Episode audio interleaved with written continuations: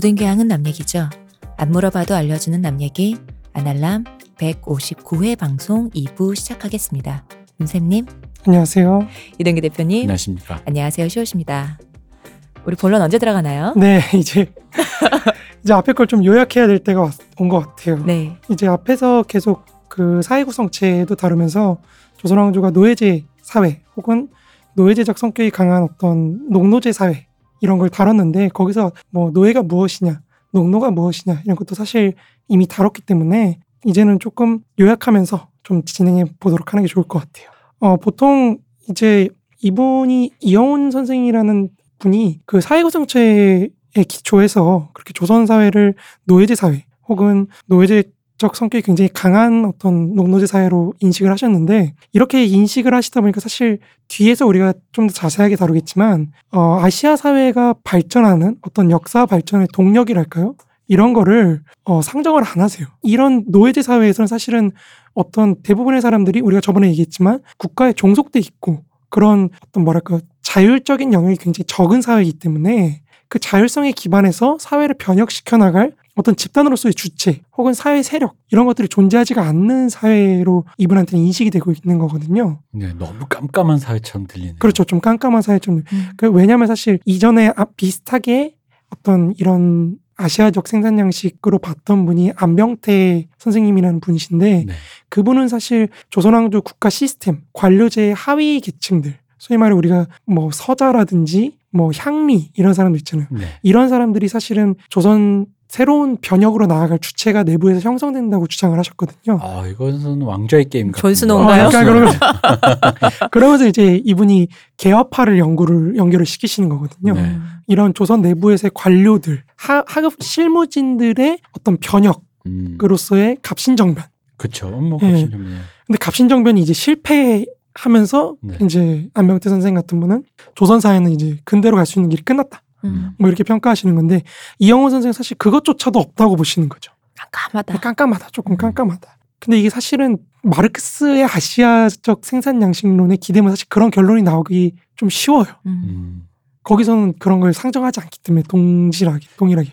그러니까 여기서 일단은 요거는 생경할 수 있으신 분들에게 한마디 한번 드리면 마르크스는 네네. 의외로 영국만 본 게 아니라 그렇죠. 아시아적 생산 양식에 대한 고민이 있었다. 네, 굉장히 깊었던 고민인 거예요. 음. 그러니까 사실 아시아 사회와 유럽 사회의 가장 큰 차이라고 한다면은 네. 어떤 사회적 중간 집단이 굉장히 희소하거나 없다 이렇게 네. 표현을 할 수 있을 것 같은데요. 예를 들어서 어 우린 지주라는 표현을 많이 쓰잖아요. 아까도 네. 우리 방송에서 지주 뭐 그런 표현을 음. 많이 썼는데 사실 아시아엔 지주라는 표현이 없어. 음. 아, 원래 그래요? 지주라는 표현이 없어요. 네. 음. 그 마르크스하고 사실 제일 놀란 게 그거였어. 얘네는 왜 지주가 없지? 지주라는 말이야 한국에서는 1920년대 들어온 말이에요. 음. 일본을 통해서. 그것도 일본 봉건제 그런 걸 거쳐서 들어온 표현이에요. 네. 그러니까 사실 어떤 그런 중간적 집단들, 그러니까 국가와 개인 사이에서 어떤 뭐랄까요 자율적인 질서를 형성하고 있는 집단들이 없다 보니까 그런 지주라는 표현도 사실 없는. 지주라고 하면 사실 봉건 영주하고 거의 같은 말이거든요. 유럽. 사회에서. 네.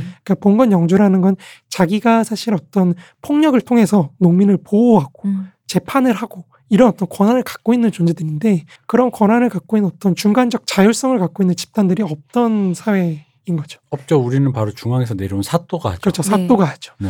그러다 보니까 이제 이런 자율성이 없는 부분이 마르크스한테도 굉장히 크게 다가온 거죠. 음. 그래서 마르크스도 아시아 사회는 좀 정체돼 있는 사회다. 발전이 없는 좀 정체. 근데 여기서 오해하지 마시, 말으셔야 될 게 정말 우리 정체라고 하면 사실은 그냥 밑도 끝도 없이 그냥 정지에 있는 사회로 생각을 하시는데 네.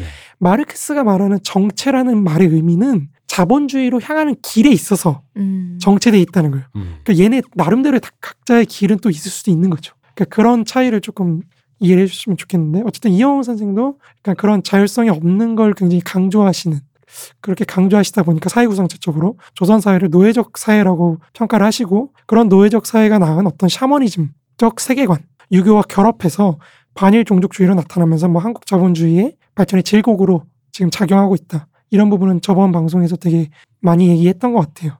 네. 근데 이제 앞서 말씀드렸다시피 이제 어떤 사회 변혁의 주체, 자율성을 형성하고 있는 그런 게 없다 보니까 이 주, 사회의 어떤 그 판별하는 기준을 개인에다 두시는 경향이 있어요. 음. 이분이. 그러니까 변혁 주체로서의 사회 집단을 부정하고 그냥 자유로운 개인, 이 개인이 어떻게 나타나고 어떻게 발전했는가. 이거를 중심으로 보시지 어떤 뭐 사회가 어떤 모순을 갖고 있고 체제가 어떤 모순의 지향으로서의 어떤 사회 변혁 이런 관점은 없고 그러니까 농민이라든지 노동자라든지 이런 계급도 사실 부정하시죠. 그러니까 이분이 말씀하셨던 그러니까 요즘에 이제 주로 많이 말 언급하시는 이승만 전 대통령이잖아요. 그렇죠. 이승만 대통령에 대해 얘기하는 걸 들어보니까 결국 그 어떤 영웅주의, 그렇죠. 그런 철- 영웅주의, 철인 정치, 철인 정치. 엘리트주의, 꼭 요런 느낌으로 특출난 개인들, 능력이 탁월한 어떤 개인들이 결국은 이 사회를 끌 수밖에 없다. 그렇죠. 그런 원자화된 개인들을 네. 하나로 묶어줄 수 있는 어떤 카리스마와 네. 어떤 미래를 예측하는 그런 능력을 지닌 이걸 창조적 소수라고 하는데 음.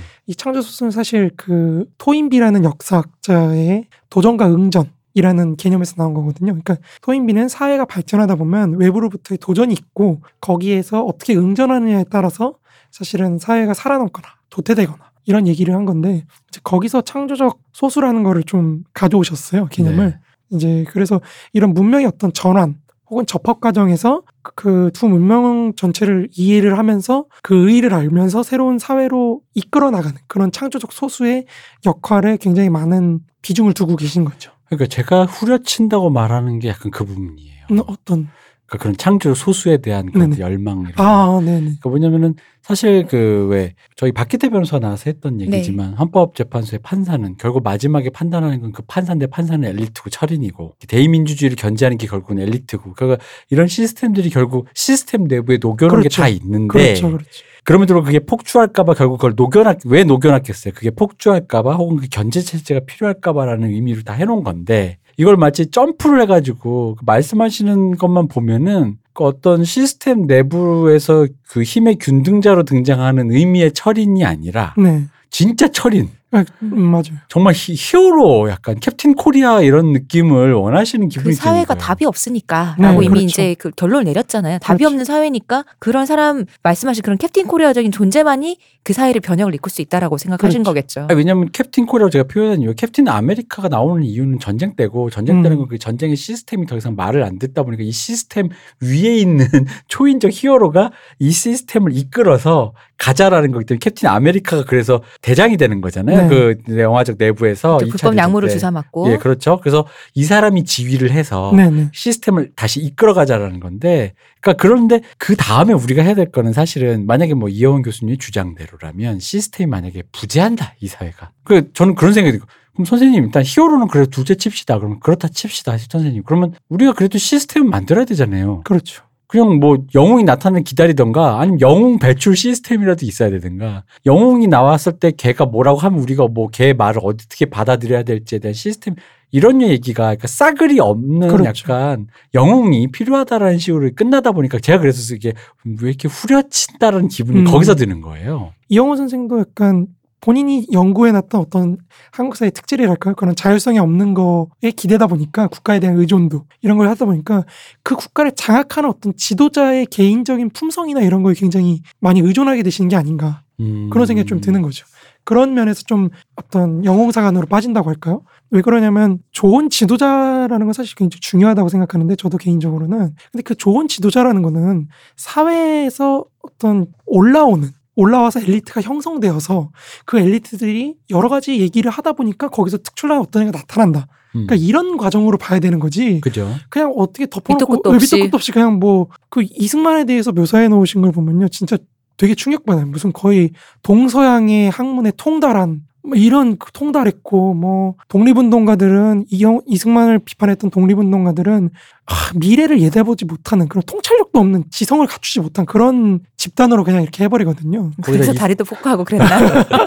이승만에 대한 묘사 중에 또 막 이렇게 그런 거 많잖아요. 거의 이제 이영 교수님 많이 쓰시던 표현으로 보면은 하, 미국이 뭐라고 할 때 미국은 사실 우리를 그냥 너네 밭이나 갈고 그냥 일본에 아. 그냥 붙어서 살아라 했는데 호통을 치시면서 우린 중공업 국가로 나갈 것이요 하면서 호- 그 기계를 보이셨다 막 이런 식의 이게 약간 옛날 얘기처럼 막 그렇게 쓰세요. 그러니까. 수령님 찬양하듯이 예, 그러니까 제가 볼 때는 그런 것들이 사실은 어떤 그냥 나온 게 아니고 안티테제로서 맞아요. 마르크스주의에서 어떤 사회 집단 이런 걸 강조하는 흐름에 반대하다 보니까 그런 쪽으로 귀결된 게 아닌가. 그 민족주의에 대해서도 그리고 국가 통제형 시장 경제라든가 이게, 이게 그렇죠. 다 좌파적인 어떤 세계관이긴 그렇죠. 한데요. 그건 좌파적인 혹은 좌파 중에서 주류가 되어버린 네. 그런 것들에 대해서 싫어하시다 보니까 음. 그 말씀하신 걸 좀 쉽게 안티테제를 쉽게 말하면 그거에 대한 반대, 그거를 싫어하기 때문에 그거에 대한 다른 개념을 고안하거나 다른 걸 하시다 보니까 글로 가신 것 같아요. 그래서 네.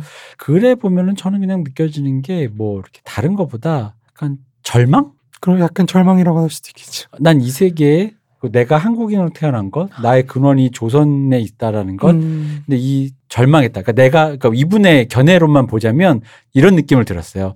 내가 공부해 보니 나의 근원, 역사, 조선에 대해서도 공부해 봤고 한국에 대해서도 뭐 제1공화국, 제2공화국 다 공부해 봤더니 나는 이 나라에서 나는 솔직히 장점을 못 찾겠다. 어, 약간 이영 뭐 교수님의 약간, 입장이 약간 그런 게 있- 있죠. 예. 없잖아 있어요. 그런 거에 대한 절망한 기분이 좀 드신 음, 기분인 거. 음. 그러다 보니까 약간 뭐 나이 드신 분한테 이런 말씀 드린 건좀 삐뚤어질 테다 약간 이런 게 있어요.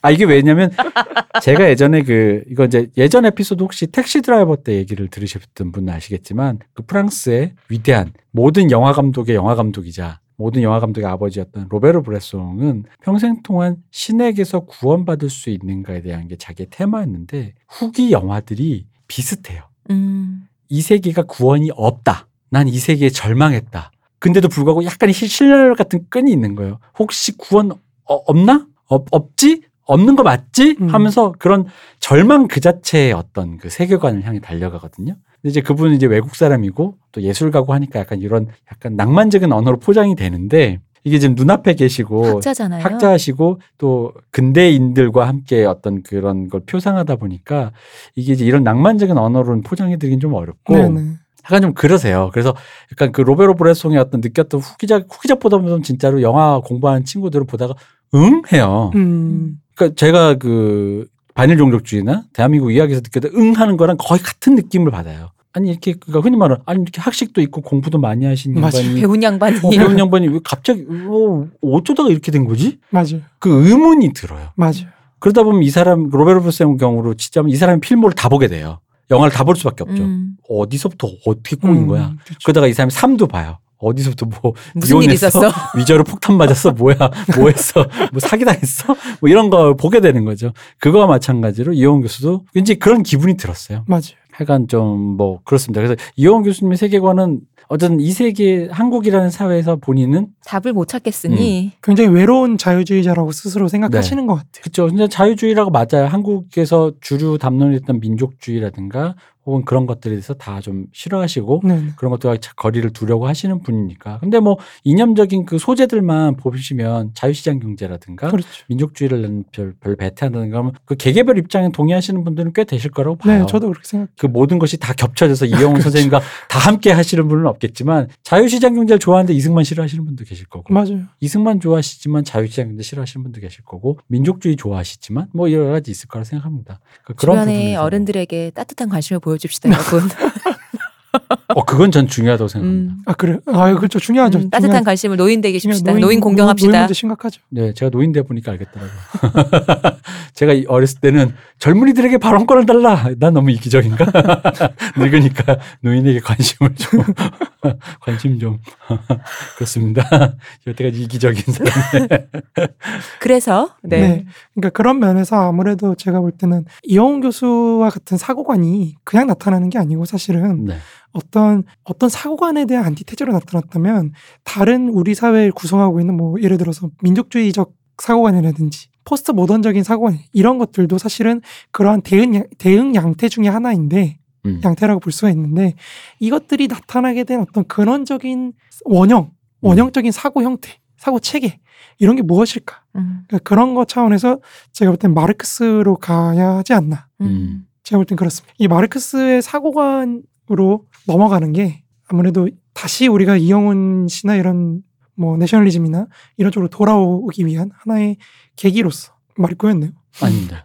다시 돌아오기 위해서 아마 마르크스로 넘어갈 필요가 있... 세상의 전 세계 대다수의 청장년층 글을 읽을 수 있는 말을 들을 수 있는 청장년층의 거의 절대 다수를 한- 한 세기를 홀렸던 사람의 그 얘기 그리고 모두가 그 사람 뜻에 동의했지만 누군가는 이영훈 선생님처럼 누군가는 다른 사람처럼 네. 누군가는 조국 교수처럼 그 노선 투쟁과 어떤 각자의 입장이 갈라져 버렸어요. 이 모든 사람들은 이것이고 자 그래서 우리는 마르크스의 얘기를 들어야 되는데 네. 자본론에 대해서 그러니까 그 기초 그 사람이 세계를 이해하는 그 아주 아주 기초적인 단계는 저번 시간에 말씀을 드렸다면 네네. 자 이제 드디어 본격적인 마르크스의 세계로 한번 가보시죠. 제가 볼 때는 사실 이거를 사실 제가 쓰고 있는 책이 하나 있어요. 네. 마르크스와 engels의 그 역사 이론을 주제로 쓰고 있는 책인데 그그 내용이 조금 들어갈 것 같아요. 네. 음, 조금 어려울 수 있어도 잘 어, 풀어주시겠죠, 뭐. 제가 열심히 한번 노력해 믿고 보겠습니다.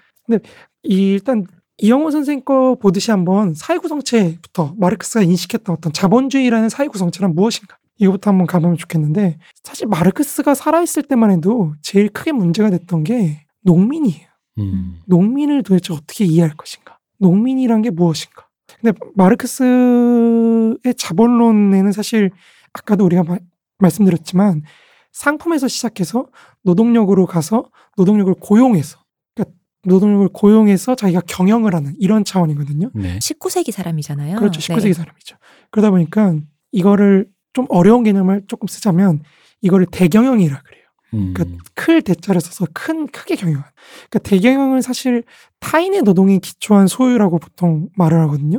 자본가가 되는 길이라고도 볼 수 있겠네요. 그렇죠, 그렇죠. 그러니까 내가 노동한 자기 노동을 하는 게 아니고 음. 타인을 고용해서 그 네. 사람의 노동으로 경영을 하는 음. 그리고 그 경영에서 나온 생산물을 자기가 소유하는 거 음. 이런 거라고 생각하시면 될 것 같아요. 이게 대경영인데 반대로 이거에 반대되는 개념이 또 있어요. 소경영 생산 방식이라고 소경영 작다는 거죠. 이거. 네. 여기는 이제 마르크스의 표현으로는 자기 노동에 기반한 소유인데 이 말은 무슨 말이냐면 가부장제의 기초에서 가부장의 지위를 받는 가족 구성원의 노동력을 이용한 경영 형태라고 생각하시면 될 것 같아요. 음. 말이 조금 긴데 그냥 쉽게 말하자면 우리가 지금 생각하는 일부일처제 네. 그런 어떤 핵가족을 갖고 경영을 하는 그런 형태라고 생각하시면 될 것 같아요. 대가족은 안 들어가요? 대가족 은안 들어가요. 안 들어가요. 네. 뭐 할아버지부터 손자까지 그 한 집안이 한 뭐 농지를 이렇게 경영하고 어, 이렇게 그거는 굉장히 근세적인 현상이에요. 음. 굉장히 최근에 일어난 현상들이에요. 음. 왜냐하면 사실은 그걸 부계제적 대가족이라고 하는데 네.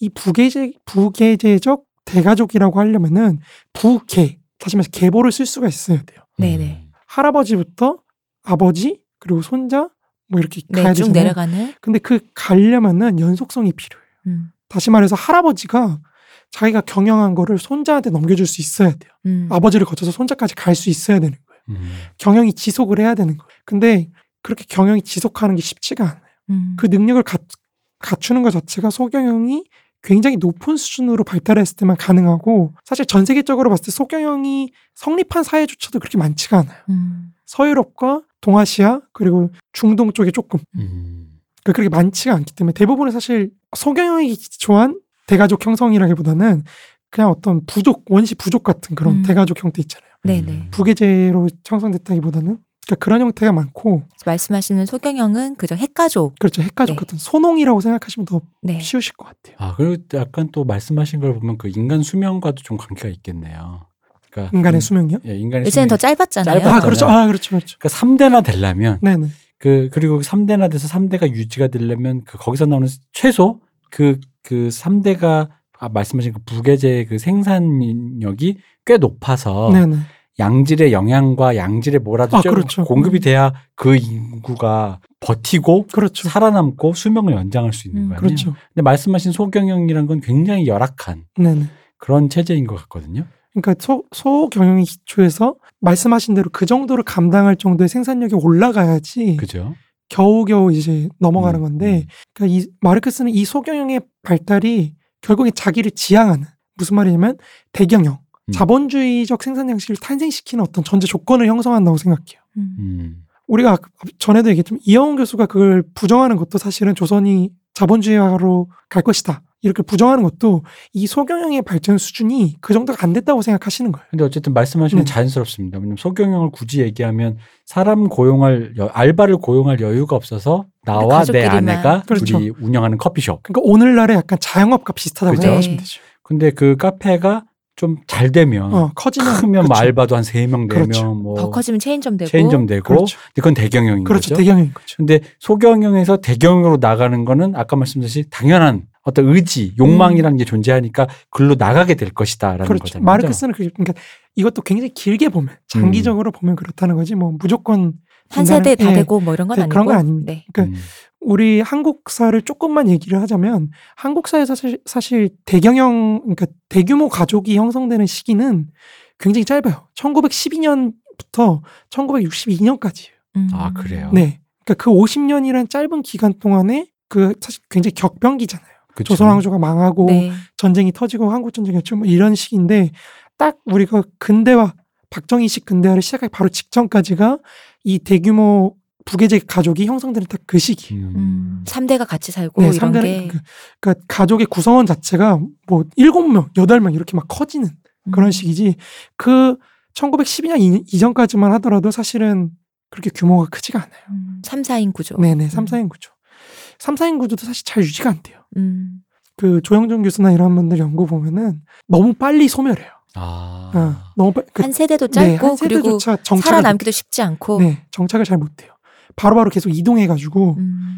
양반들이나 좀 그게 가능해지거든요. 음. 그래서 양반들을 중심으로 이제 그 뭐라 그러죠? 같은 성씨끼리 모이는 집성촌. 네, 집성촌 그런 것들이 형성되는 거거든요. 음. 그리고 이게 나중에 집성촌들끼리 그래서 집성촌이 문제가 되는 게 잠깐 옆으로 세자면 그 집성촌이 양반 가문이다 보니까 네. 상민들이 여기에 의존해서 살 거 아니에요. 그쵸. 그 마을에 네. 그 상민들이 한국 전쟁이나 이럴 때 이제 학살이 이루어지는 거죠 서로 음. 음. 이 갈등이 상민과 양반의 갈등이 핍박받았었을 그렇죠. 거니까. 그런 것들이 한국 전쟁이나 이럴 때 서로 서로 음. 죽이고 박탄생 선생님의 마을로 간 한국 전쟁이라는 책에 잘 묘사되어 있는데 음. 전쟁터에 이제 전쟁 민민 인민군이고 국군이고 지나가지도 않았는데 내부에서 서로 다 죽이고 음. 학살하고 그 되게 웃겨 지주가 좌익이고 음. 소장농이 우익이고 이렇게 돼가지고 아, 막 그쵸. 예. 예 그래서 되게 우- 재밌어요 그런 거 보면은 음. 그- 아, 재밌다고 표현하면 안 되면 비극이지만 그런 걸 이렇게 연결해서 생각을 해보면 되게 쉽게 이해가 된다는 거죠 네. 소경영이나 이런 걸로 이- 이해를 하시면 근데 어쨌든 마르크스는 아까 이 대표님이 굉장히 잘 설명하셨듯이 자본주의 사회가 소경영에서 대경영으로 나아가는 사회라고 생각해요 그리고 대경영의 기초에서 이제 사회주의로 넘어간다고 생각을 했던 거거든요 근데 사실 이게 문제가 이거예요 자본론이라는 책은 대경영을 분석한 책이지 소경영을 분석한 책이 아니에요 음. 음. 마르크스가 자본론에서 소경영에 대해서 얘기하는 거는 맨 마지막 장. 음. 그 자본주의로의 어떤 이행이 어떻게 이루어졌는가라는 그 딱 한 장 정도밖에 안 되거든요. 음.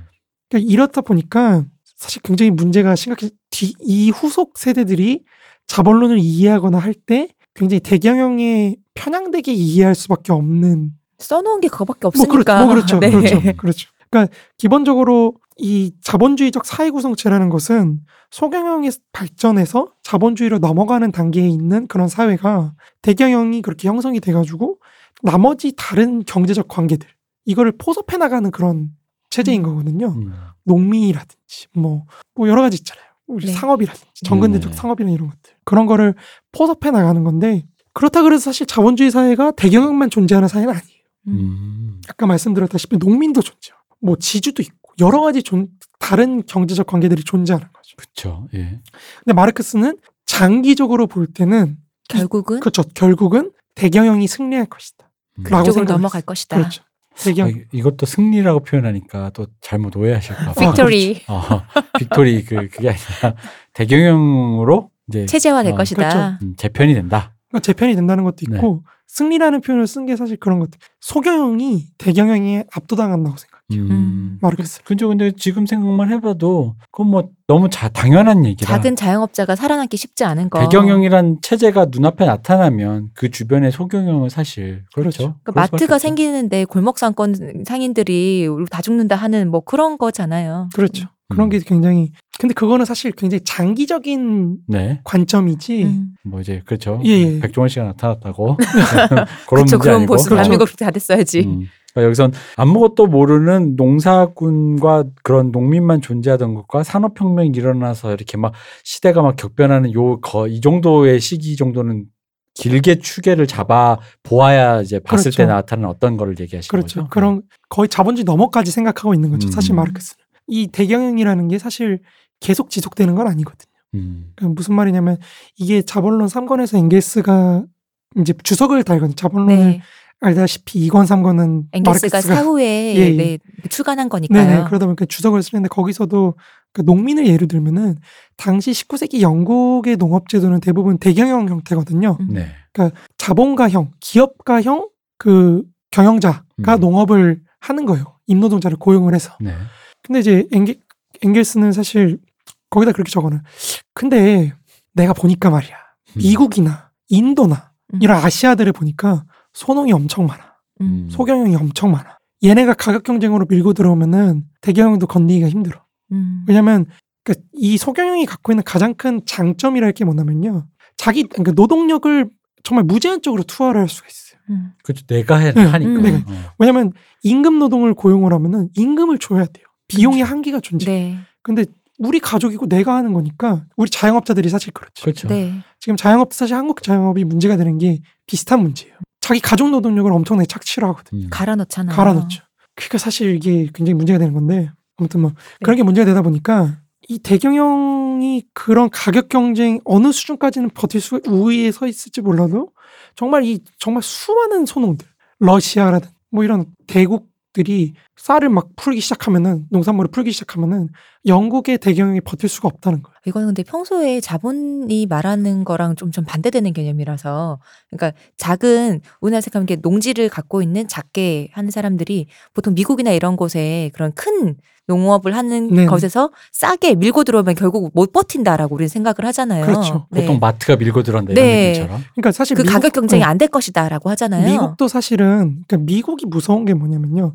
미국은 가정농이에요. 음. 한마디로 소경영이에요. 거기 대경영이 아니에요. 미국은 소경영인데 문제는 굉장히 고도로 기계화된 소경영. 네네. 음. 그리고 엄청나게 넓게 경작을 해요. 네. 거기는 그쵸. 뭐 비행기 뿌려가면서 막 하거든요. 그쵸.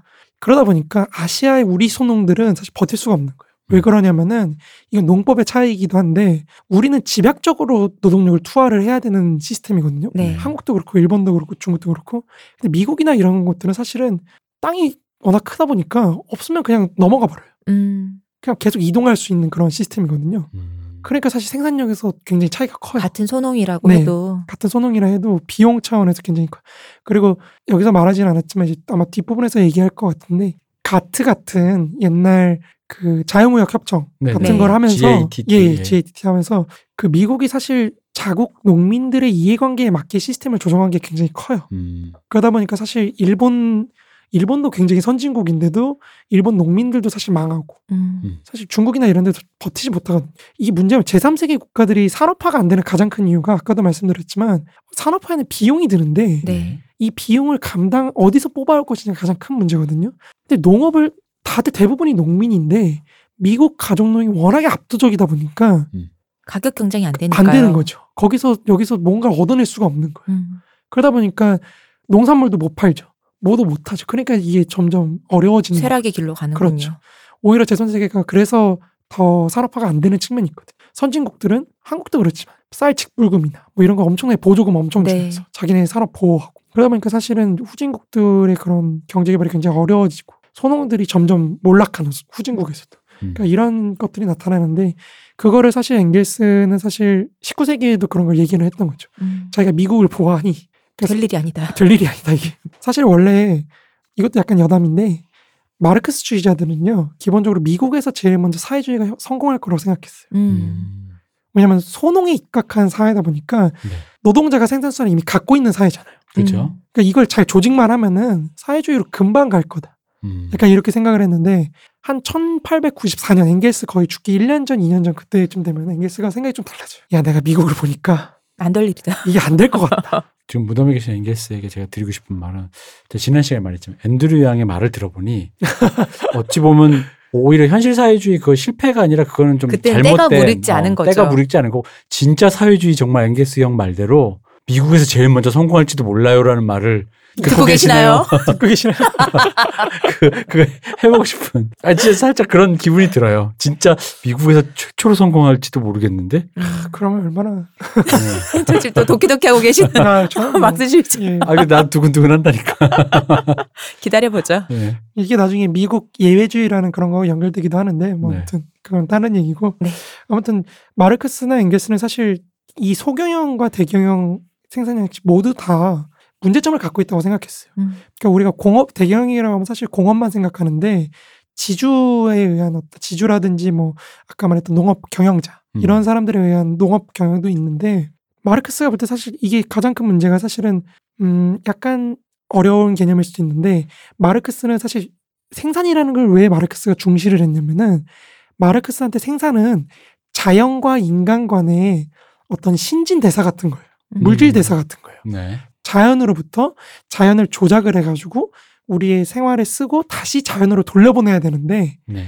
자본주의적 대경영의 가장 큰 문제가 이윤을 추구하다 보니까 이 순환 관계를 끊어버리는 거죠. 아, 어, 어떻게 해요? 어떻게 하냐면 예를 들어서 부산물이 나올 거 아니에요. 음, 그죠? 예를 들어 내가 뭐 우리로 치자면 화학 물 약품 같은 거. 네. 근데 이런 걸 처리를 안 하고 그냥 방류를 해버리는 거죠. 음. 그러니까 이런 식으로 사실은 굉장히 과잉 생산을 하다 보니까 남는 재고들 어떤 소비 이런 게 굉장히 심각해지는 거죠. 음, 아, 그 이거를 좀 다르게 표현하면 이렇게도 표현할 수 있을까요? 그러니까 과도한 이윤 추구에 의한 네, 이 해서 사회적 비용을 들이지 않으려고 하는 어떤 그 자본, 그렇죠. 뭐 흔히 말하는 자본의 탐욕이라고 아 그렇죠. 뭐 거. 그런 왜냐면 말씀하신 그런 화학 처리는 약품을 처리한다. 네네 비용이 들잖아요. 그렇죠 비용이 시설도 필요하고. 근데 그 비용을 들이는 것은 그 비용을 들일수록 이윤이 떨어지는 그렇죠 거잖아요. 떨어지는 거죠. 그런 식으로 자본이 돌다 보면 방금 말씀하신 그 고리가 끊어지게 되는 게 네, 바로 네. 그건 것이다. 예. 그런 것이 이제 뭐 지금 브라질 아마존에서 그런 것도 사실 문제가 되잖아요. 네. 우리가 사실 그것도 결국엔 이윤 추구나 그런 게 걸려 있는 거거든요. 그렇죠. 그러니까 후진국에서의 경제 개발이라는 문제에서 선진국들이 돈을 안 내는 거죠. 음. 보상을 해주고 해야 되는. 자기네들은 환경 파괴 다 해놓고 석탄이나. 이런 걸로. 음. 그렇죠.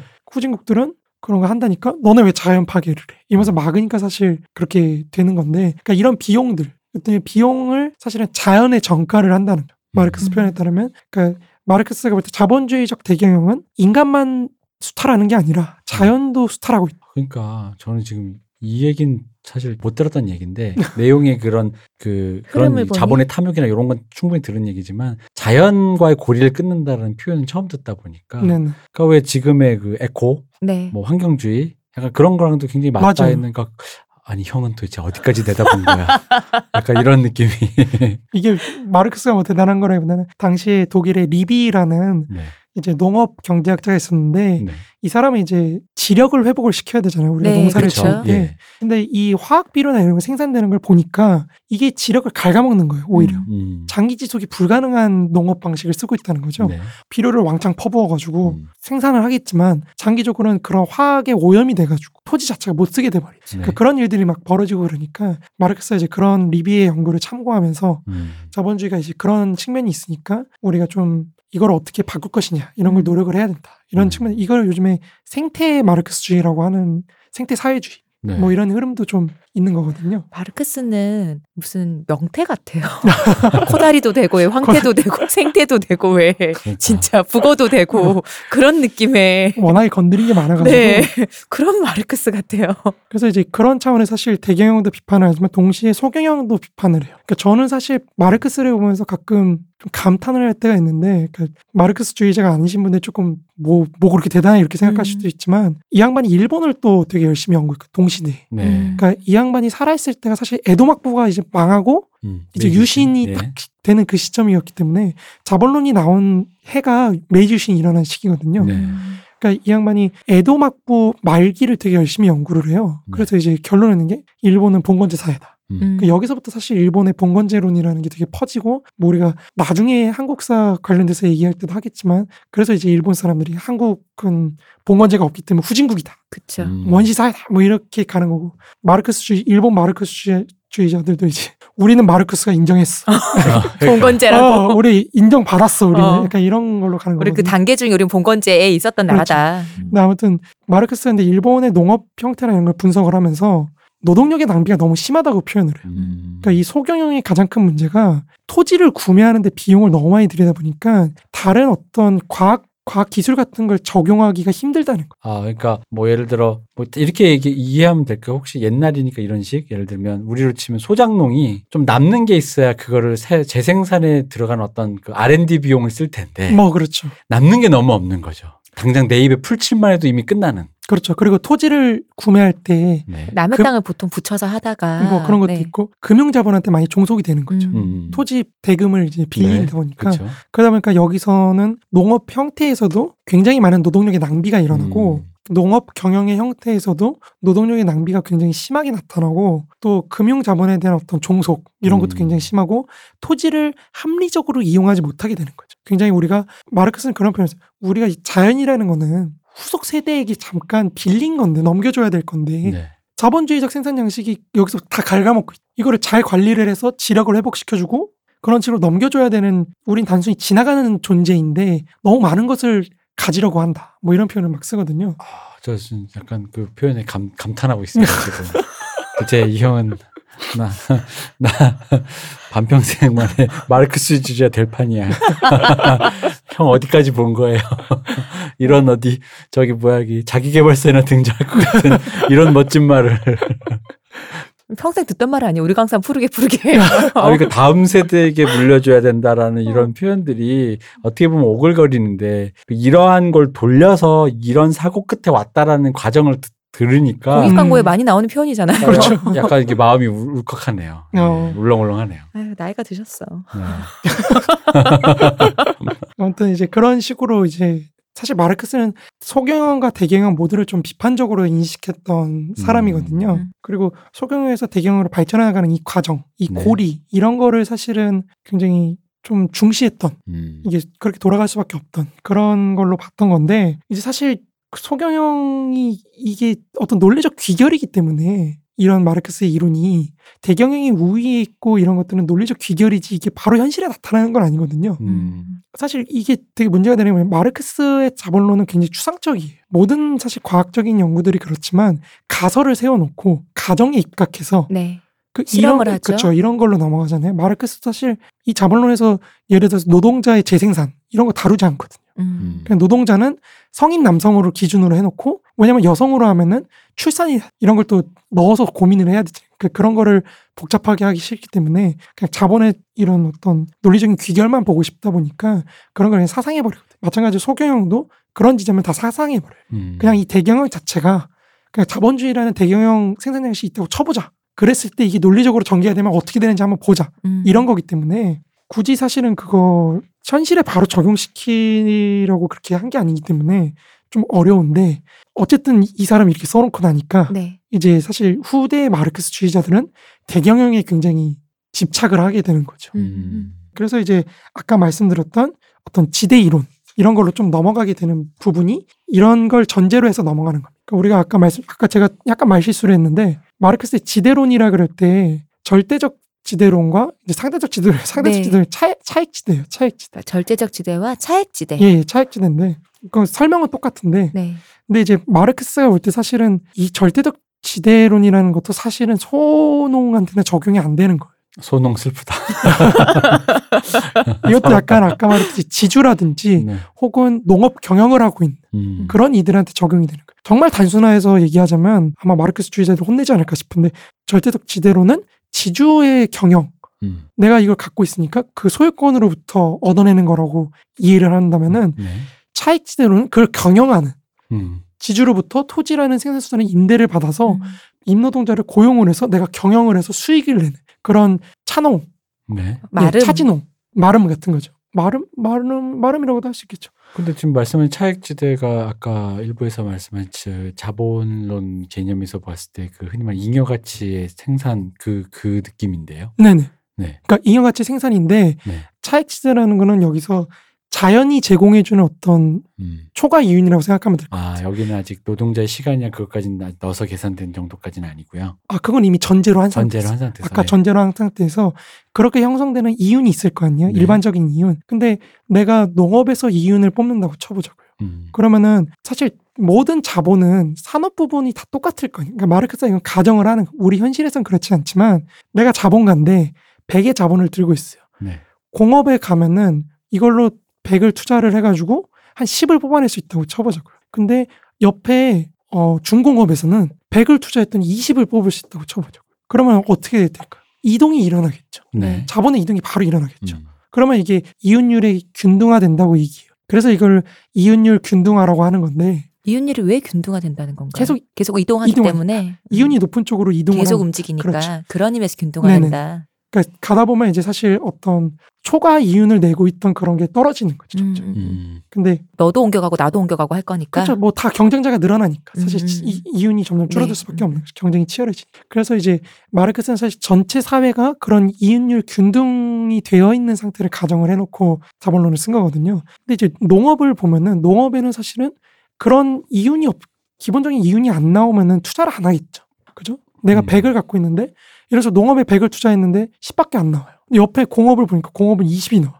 그럼 농업에서 자본이 빠져나가겠죠. 그렇죠. 그렇죠. 그죠? 그러니까 기본적으로 이 균등화된 상태를 전제로 하는 거예요. 내가 10을 투자를 했더니 농업인데 10을 투자를 했더니 이윤은 20이 났어요. 음, 음. 토지가 좋아서 음, 토지가 비옥해서 20이 났어요. 그런데 그러면 사실은 다 여기로 몰릴 거 아니에요. 그쵸. 원래대로라면. 네. 네. 근데 지주를 위해서 지주한테 지대로 10을 지불을 했다고 쳐보자고요. 음. 음, 그러면 똑같이 이윤은 10이죠. 네. 음. 100에 10, 100 투자해서 10 얻은 거죠. 네. 그렇지만 지주한테 넘어간 10 이라는 거는 초과 이윤의 일종인데 토지가 주는 자연이 주는 어떤 음. 그런 초과 이윤인데 이 초과 이윤이 지대로 이제 바뀌는 거죠. 음, 아, 지주의 예. 수, 수익으로 음. 조금 이해가 되시나요? 약간 네. 어려울 수 있을 것 같은데 뭐 쉽게 얘기하면 그냥 조금 후려치자면 목이 좋다.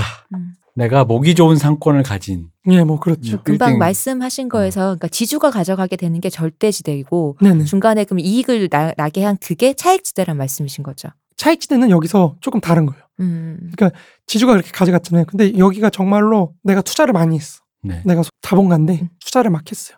그 투자에 따라서 개량이 될 거예요. 토지가. 네. 네. 그로부터 나오는 수익이 차익지대인 음, 거예요. 요거 두 개를 퉁쳐서 그냥 후려쳐 보자면 그러니까 내가 사당 지주인데. 개량을 해요.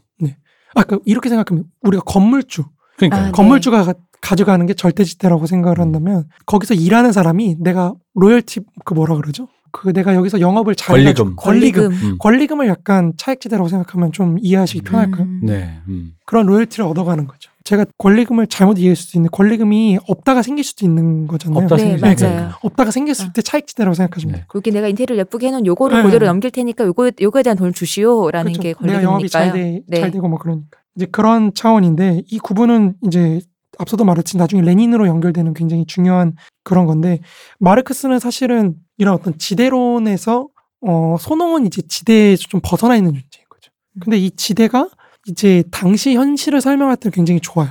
무슨 말이냐면 영국은 지주들이 의회를 장악하고 있었거든요. 네. 음. 이 지주들이 그럼 저 힘이 어디서 난? 이 부르주아로부터 이제 빼먹는 거죠. 음. 이런 지대를 빼먹으면서 자기의 생활을 영위하고 있는 이런 거에서부터 사실 정치 현실을 설명하고 그런 게 있었던 거거든요. 네. 이게 이제 기본적으로 마르크스가 당시에 농업에 대해서 갖고 있었던 어떤 관념이라고 생각하시면 될 것 같아요. 음. 네. 그이 농민과는 기본적으로 소경영이든 대경영이든 자본주의적 생산 관계에 포섭되면 모두 생산력과 노동력의 낭비를 낳고 그리고 심지어 자연력마저도 쇠퇴시키는 음. 그런 것이라고 인식을 하게 되는 거죠. 그러니까 둘 모두에게 굉장히 비판적 인식이고 사실 어떤 학자에 따라서는요 마르크스의 자본론을 농민에 대한 사망 선고라고까지도 얘기해요. 음. 그 마르-. 뭐둘 다 비판적인 음. 입장이었다고 네네. 그렇게 볼 수 있죠. 그 이거를 정말 도장을 찍었다 사망 선고를 음. 이론적으로 농민은 더 이상 의미가 없고 근데 마르크스가 이렇다 보니까 이렇게 사회 구성체를 생각해 보니까 우리가 아까 말했듯이 자본주의적 대경영이 중심이 되는 사회인 거예요 음. 기본적으로 그러니까 농업이라는 것도 거기에 종속이 돼 있는 거죠 음. 소농은 금융 자본이나 이런 거에 종속이 돼 있든지 뭐든지 어쨌든 그렇게 돼 있고 대경영은 그 자체가 사실은 어떻게 보면 그 자본주의적 생산 양식의 한 일종이고 음. 거기서 파생된 지주라든지 이런 사람들이 거기 기생해서 살고 있는 것 뿐이지 사실은 어떤 유의미한 그런 게 아닌 거 생각해 보면 저희 지금도 농민분들 농협에서 다 대출 받아서 그렇죠. 무슨 일만 있어도 그 대출 뭐 그렇죠. 저리로 해준다 이렇게 다 대출 받았고 하잖아요. 그렇죠. 그런 거죠. 그런 거죠. 지금 우리 농민들도 음, 사실은 내 땅을 갖고 있다고 해도 다 금융자본에 금융자본이나 되고 이런. 거에 대부해서 네. 사실 지금은 현대사회는 트랙터 같은 게 싸져가지고 음, 그러니까 생산 수단이 싸지니까 그나마 좀 덜한데. 좀 덜한데 실제로 농업하시는 분들 보면요 거의 5천만 원이 플러스 마이너스가 왔다 갔다. 내가 농업을 어- 어떻게 농사를 어떻게 하느냐에 따라서 음, 통장에 바로 플러스 마이너스. 막 이렇게 그 저희 집안도 농사하시는 분이 계셔가지고 보는데 그 사실 농업하는 걸 이렇게 보잖아요. 그러면은 좀딴 얘기긴 한데 자본주의 맹아론을 믿기가 어려워져요. 음, 지금 이런 생산력에서도 음, 자본주의적으로 경영하는 게 저렇게 힘든데 음. 과연 조선시대에 그게 가능했을까? 음. 이런 의문이 사실 많이 들어요. 지금도 사실 이게 외국인 노동자들 고용을 하잖아요. 네, 네. 그러면 손해가 어마어마하죠. 그렇다고 하더라고요. 네. 문쌤님도 결국 아나키즘의 길로 될 일이 아니다라며. 어쨌든 이런 식으로 이제 마르크스는 사실은 농민에 대해서는 조금 사망 선고에 가까운 음. 그런 걸 내리고 그러니까 이거 굉장히 긴 거예요, 사실은. 네. 오늘 다시 한번 얘기하지만 그렇지만 어쨌든 대경영에 굉장히 중심 중점을 두고 있는 사람이기 때문에 기본적으로 대경영을 경영하는 노동자 음. 아까 우리가 저번 시간에 말씀드렸다시피 그런 노동자의 어떤 경영 능력 이런 거에 관심이 훨씬 많은 사람. 뭐 하긴 그런 게 지금 대경영, 소경영 얘기를 들어도 마치 이렇게 들립니다. 그냥 대경영을 하든 소경영을 하든 어딘가에선 결국 덫이 있다. 그렇죠. 일로 가면 금융자본 있고 이거 기생하는 놈들과 여러 가지가 있다. 일로 가도 일로 가도 함정이니 어디로 가도 힘들다. 하지만 결국은 다른 한쪽으로 가게 될 것이다. 그렇죠. 음, 그렇다면 우리가 그럴 때 무엇을 중시해야 되느냐? 여기에는 사람이 있다. 음. 그럼 이 기둥 사람 뒤에 사람 있어요. 그렇지, 그렇지. 여기에는 사람이 있다. 그리고 이 사람 이것을 결국 이것을 해내는 주체라는 것은 농민이라는 사람인 것이고, 그럼 이 사람들을 어떻게 할 것인가? 네, 그렇죠. 네, 근데 마르크스는 기본적으로 그 농업에서도 대경영이 약- 영국에는 굉장히 많다 그랬잖아요. 네. 네. 그러니까 사실 조금 그런 게 있는 것 같아요. 마르크스 앵겔스 자체도 농업도 장기적으로는 결국에는 대경영으로 가지 않을까 음. 음. 그런 생각이 조금 있었던 것 같아요. 근데 이제 말년에 앵겔스가 아까 말씀드렸다시피 조금 생각이 조금 바뀐 거는 러시아나 미국이나 이런 데 소농이 너무 많아. 음. 음. 얘네랑 경쟁하려면은 대경영을 유지하기가 상당히 힘들다. 그러니까 웃긴 게 영국 단위의 대경영이 이래봤자 러시아, 미국 단위의 소, 소경영에 비하면 그쵸. 아무것도 아니었다는 한 줌도 거죠. 아닌 한 거죠. 줌도 아닌 거니까. 네. 그건 기본적인 규모의 차이의 음. 문제인 거잖아요. 그렇죠. 시, 시장과 지금까지 못. 봤던 소농들이 거기 있으니 그렇죠. 거기에 있어. 그러니까 이게 너무 엄청나다 보니까 소농이라고 무시했던 저 앵겔스는 이제 저 소농이 다 소비되기 전까지는 음. 자본주의 안 망할 수도 있겠다. 이런 음. 말까지 해요, 심지어. 이 사람이 말년에 그게 되게 고민을 많이 했던 부분이에요. 그 부분에서. 저희 그러니까 앵겔스가 사실 앵겔스가 되게 중요한 지점이 뭐냐면은 마르크스가 살아있을 때는 사실은 1883년까지만 해도 공화정이라는 시스템이 프랑스 말고는 거의 없어요. 네. 음. 그러니까 대부분이 다 왕정 국가였다. 네, 네. 독일도 왕정 국가, 오스트리아도 왕정 국가, 이탈리아, 뭐 스페인, 영국, 심지어 프랑스도 1850년대 마르크스 살아있을 때까지는 71년 무너지기 전까지는 왕정이었거든요. 네. 그러니까 마르크스가 볼땐 기본적으로 왕정 시스템인데 이 왕정 시스템에서 노동자들의 이해관계가 반영될 수 있는 길이 없다고 생각했던 거죠. 사실은. 근데 이게 재밌게도 특히 말년의 마르크스와 말년의 앵게스가 보니까 민주주의라는 게 생겨. 우리가 굳이 폭력 투쟁을 하지 않고도 음. 사실은 어떤 의사를 반영시키고 뭔가를 할 수 있는 시스템이 나타나기 시작했단 말이에요. 음.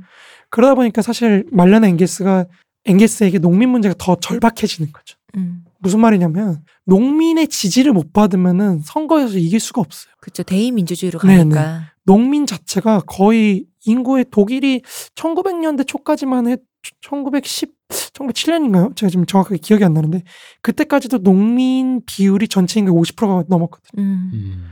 프랑스도 사실은 우리는 프랑스 선진국이라고 생각하지만 지금도 프랑스가 굉장히 농업이 세요. 음. 그래서 농민이 1940년대, 30년대 이때도 40% 30%막 그래요. 음. 전체 인구에. 그러니까 혹시 그, 아, 그 Française 무슨 pretty Française인가? 그 영화가 있어요. 네. 이제 2차 세계 대전 때 독일군이 점령한 프랑스 농촌을 그린 건데 네. 그 프랑스 여자가 이제 독일군 장교하고 눈이 맞아서 뭐 비극이 펼쳐진 걸 실제 실제 있었던 일이라고 하더라고요. 음. 근데 그 소설이 아, Suite Française인가? 아, 예. 예, 그런 소설인데 그 소설이 되게 재밌는 게 뭐냐면 당대 농촌 사회의 균열을 되게 잘 보여줘요. 음. 음. 프랑스 사회 농촌 사회 균열을 자기 경험이다 보니까 독일군이라는 외래군이 왔을 때 그 내부에서 지주와 소장농과 이런 관계들이 아. 어떻게 파탄이 나고 네. 음. 이런 과정에서 자기는 독일 장교를 사랑 이런 게 약간 그 영화로도 되게 재밌어요. 어, 그쵸. 그거 뭐 우리도 뭐 많이 나오죠. 소장농 입장에서는 우리 인민군, 네네. 뭐 그쪽에서는 독일군, 음. 그 외래로 온 사람이 어쨌든 기존 질서를 붕괴를 시키니까 그렇죠. 우리한테는 사실 구원자일 수 그쵸. 있죠. 음. 독일군이. 근데 프랑스 민족으로 보면은 그렇죠. 그런 거. 외세. 침략이니까. 또 민족 반역자가 될 수도 음. 있죠. 그게. 그게 재밌는 게 사실 이게 또 약간 재미를 위해서 딴 얘기를 하자면 북조선에서 토지 개혁을 막 하잖아요. 네. 근데 토지 개혁을 할 때? 북조선이라고 말하는 게 아. 사실 보통 북한이라고 많이 얘기하니까 그 저, 또, 그, 또 어, 예. 옛날 사람 이런 느낌. 아, 옛날 옛날 사람 아닌데 옛날 사람 이런 이게, 기분이라. 북, 이게 북조선이라는 표현 사실 저는 나름대로 이유가 있어서 쓰는 네, 표현이긴 네. 한데 뭐 그건 나중에 네. 기회가 있으면 설명을 드릴게요. 아무튼 그 토지 개혁을 할 때도 보면은 되게 웃겨요. 이게 우리는 사실 소장농들이 다 지주를 싫어할 거라고 생각하는데 네. 네. 사실 조선 시대 그러니까 식민지기도 그렇고 조선 시대도 그렇고 지주 경제라는 거는 기본적으로 지주라는 거는요 생산력이 어느 정도 있는 사람들이에요. 음. 그러니까 마을에서 농민들을 보살펴 주는 게 어느 정도 있어요. 음. 이 사람들이 어렵거나 할 때. 도와주고 이게 이게 나중에 사실 다시 이영호 선생 얘기로 가서 좀 그렇긴 한데 19세기 조선 사회가 무너진다는 이제 19세기 위기론을 이영호 선생이 주장을 했는데 김건태 선생님이나 이런 사람들이 그걸 비판하면서 한 얘기가 뭐냐면 이영호 선생은 이제 장기적으로 시계열을 그려봤을 때 지대가 줄어든다는 거. 음, 농민한테 네. 받는 지대가 소장농한테 받는 지대가 계속 떨어지니까 3분의 1 막그 수준을 떨어져요. 이거는 생산력이 하락한 거다. 네. 이렇게 해석을 하시거든요. 근데 이제 김건태 선생님이나 이런 분들은 그게 아니라 이게 조선 후기로 갈수록 지주나 이런 양반들이 향촌 사회에 적응을 하려다 보니까 음. 지대를 낮춰준 거다. 음. 부재지주가 아니라 제지 제지 지주라고 하거든요. 그걸 표현을 그런 제지 지주로 변환되다 보니까 이 사람들 깎아줘야지 살지 같이 사는데 어려운데. 음. 여기서 말하는 건 부재라는 건 그 땅에 안 사는 사는데 거죠. 그러니까 돈- 돈만 송금하는 음. 네 그런 거죠. 그런데 재지라는 건그 네네. 같이 사는. 재지. 네네. 아, 예. 그러니까 마을에 살면서 이걸 해주다 보니까 그런 지대를 깎아준 거다 이런 그런 표현이 있는데 이제 개인적인 견해를 살짝 얘기하자면 저는 이영호 선생이 주장한 것처럼은 아니더라도 조금 생산력 감퇴가 있었다고 생각해요. 아니면은 그렇게 깎아줄 필요가 없었겠죠. 아, 그렇죠. 예. 예. 깎아주기도 어려운- 예. 했으면서 생산력 저- 저하도 있었겠다. 네네. 예. 제가 볼땐좀 그런 거. 그러니까 어느 정도 있었던 건 사실인 것 같아요. 아무튼 그러니까 그런 식으로 이제 지주 경제가 굴러가는 건데 그러다 보니까 북조선에서 토지 개혁을 할 때도 네. 농민들이 사실은 협력을 잘 안 해요. 음. 음. 그러니까 우리가 생각 이해가 안 돼. 너 너한테 토지를 주는 건데 왜? 왜? 근데 아저 사람 그렇게 나쁜 사람 아니야. 음. 어떻게 땅을 어, 뺐냐? 어 떻게 그러냐. 어. 이 그러면 이제 관원이 나와서 이거 누구 땅이야? 아 이거 내 땅이라고. 음. 어, 그냥. 이거 지주 땅 아니고 내 어. 땅이라고. 그러니까 이런 경우도 되게 많아요. 음. 그러니까 우리가 생각할 때는 북한이 굉장히 전체주의적인 그런 사회니까 한 번에 쫙 했을 거라고 생각하지만 이게 잘 안 됩니다. 북한도 그런. 우여곡절이 있었군요. 네, 굉장히 심한 우여곡절. 음. 아니 솔방울로 수류탄 만들어 그냥 몇 개 그냥 밭에 던지면 바로 화전민 되는 줄 알았더니 그런 건 없구만. 그런 건 없는 거죠. 거기도 사람 사는 세상. 인민을 사랑하신다고요. 아, 어떻게 인민에 그러시겠어요? 사랑합니다.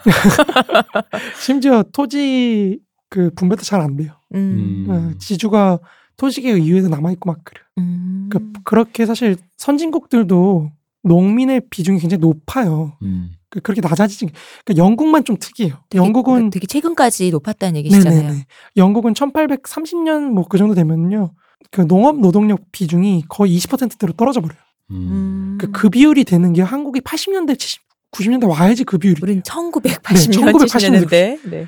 그러니까 거의 거의 100년 네. 앞서는 그런 시스템이거든요. 근데 생각해보면 그것도 그런 게 영국이 그러니까 그런 뭔가 소, 소형의 어떤 모델링을 하기가 나쁘지 않은 게 나쁘다고 해야 될까 그러니까 특이한 게 영국이 작잖아요 사실 네네. 나라가 음. 섬나라고 그리고 그러다 보니까 외부 식민지가 그 이 규모를 감당하기 위해서 외부 식민지라는 게 더욱 더 필요해지는 거다 보니까 근데 거기에 비해 프랑스는 환경 자체도 음식의 나라라는 이유가 뭐 있어요 자원도 풍부하고 어, 뭐 음. 그런 게 있죠. 농산물이나 어떤 해산물이나 이런 것도 여러 가지 어떤 식재료 이런 것도 풍부. 그러니까 그 요건 자체가 굉장히 다르다 보니까 네네. 지향점이나 바라보는 거라든가 농, 흔히 말 농사만으로 농민만으로만 봐도 너무 다를 것 같거든요. 그렇죠. 굉장히 네. 다르죠. 이런 게 사실은 마르크스주의자들이 굉장히 좋아하는 주제였어요. 아, 그러니까 왜 어느 영국은 왜 신, 자본주의가 됐고 빨리. 다른 사회는 왜 그렇게 되지 못했는가 이런 거였어요. 그렇게 치면 정말 심플하게 그냥 뭐 무식한 사람의 루- 추론으로는 필요하니까 음. 라는 느낌이 드는 거예요. 음. 왜냐하면 영국의 그 느낌만 보면은 실제로 프랑스의 그 식재료에 관련된 그 히스토리나 이런 걸 보면은 마치 방금 말씀하신 걸 굳이 그 농업 특히 우리가 먹고 살 수 있는 어떤 그 농산물 해산물의 그 나는 그 범위 추이를 보면은 프랑스는 왜 이렇게 살아도 굳이 뭐 더 필요해? 라는 느낌이 들 정도로 풍족하다는 이게 기분이 드는 거예요. 약간 이제 조금 마르크스를 좀 아시는 것 같아요. 마르크스가 그 말을 해요, 사실. 네, 근데 영국은 내 영국 옛날 얘기를 들으면 항상 한국이랑 비슷한 생각이 드는 거예요. 아.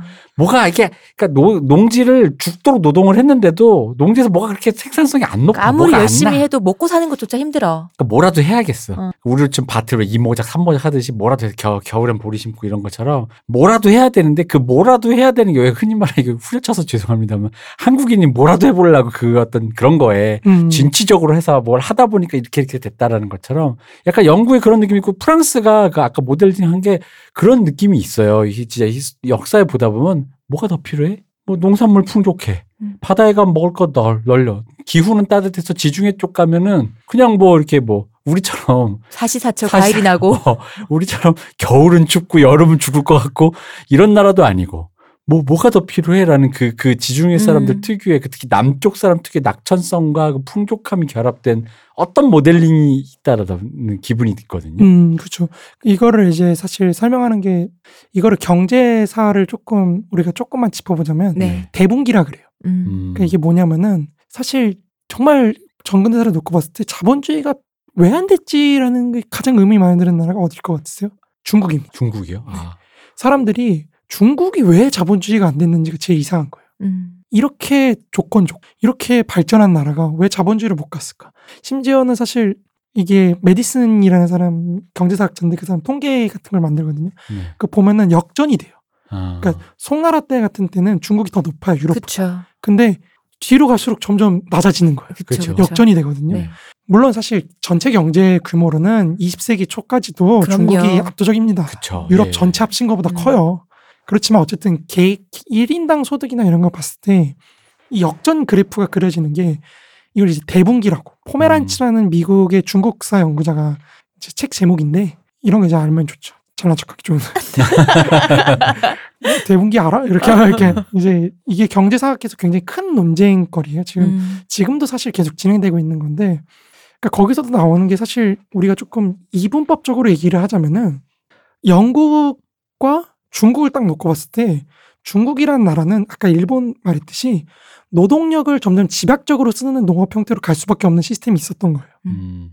농법이나 네. 네. 작물이나 이런 조건들이 반면에 유럽 같은 데는 점점 넓게 조방적으로라고 표현을 쓰거든요. 음. 점점 더 넓게 써야 되고 이러다 보니까 기계나 음. 이런 생산 수단을 많이 도입하는 형태로 갔다는 거죠. 사람이 아닌 다른 그렇죠. 기계화를 이제 그렇죠. 거기에 의존하게 되는 거죠. 그렇죠. 그 말은 다른 의미로 하면 중국은 그 기계를 대체할 노동 집약적인 흔히 말하는 인구수가 그렇죠. 머릿수로 그 머릿수가 그 기반을 받쳐줬다는 얘기도 되는 거예요. 머릿수도 있고 이제 임금 자체가 좀 낮았던 거죠. 음. 음. 그러니까 이거를 그 미국 경제 하, 요즘에 이름이 참 기억이 안 나가지고 아니 벌써 그러시면 어떡해. 지금 충분히 잘 기억하고 계신데. 네. 그 세계 경제사라는 책이 아마 우리나라에 번역돼 있을 텐데 네. 이제 이건 조금 낡은 이론이긴 한데 네.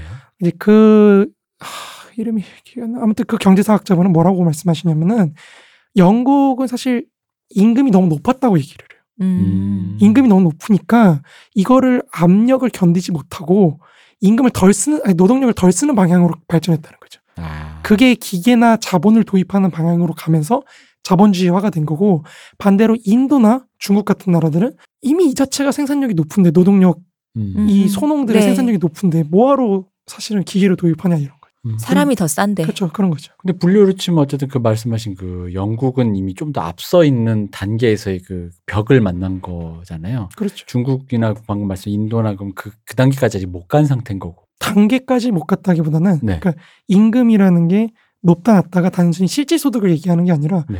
그러니까 뭐랄까요 경영 양태를 생각하시면 더 좋을 것 같아요. 음. 그러니까 노동력을 활용해서 내가 얻을 수 있는 게 노동력 비용이 너무 높은 거예요. 그러니까 비용이 너무 높은 거예요. 경영에 음. 드는 비용이. 음. 반면에 이쪽은 소농에 집약적이다 보니까 가족 노동력, 아까 소경영이다 네. 보니까 그 비용을 자기가 줄일 수가 있는 거죠. 아 그런 의미로 음. 비용을 비용이 줄인다는 높- 예, 비용을 줄이는 아. 아, 왜냐면 저는 말씀하신 제가 오해했던 거는 이제 그 의회나 시스템이 발전해서 그 흔히 말하는 왜 있잖아요 그 시급 만 원, 만 원을 달성하다 보니까 안 되겠다 기계 오토메 오, 자동 자판기 넣어야겠다 이, 이 느낌으로 받아들였거든요. 아, 그, 그런 네. 거는. 그건 아니고 네네. 대경영화로 가다 보니까 그렇죠. 대경영화로. 네네. 그럼 결국 그것은 뭐랄까 지불하지 않은 임금인 거잖아요, 사실은.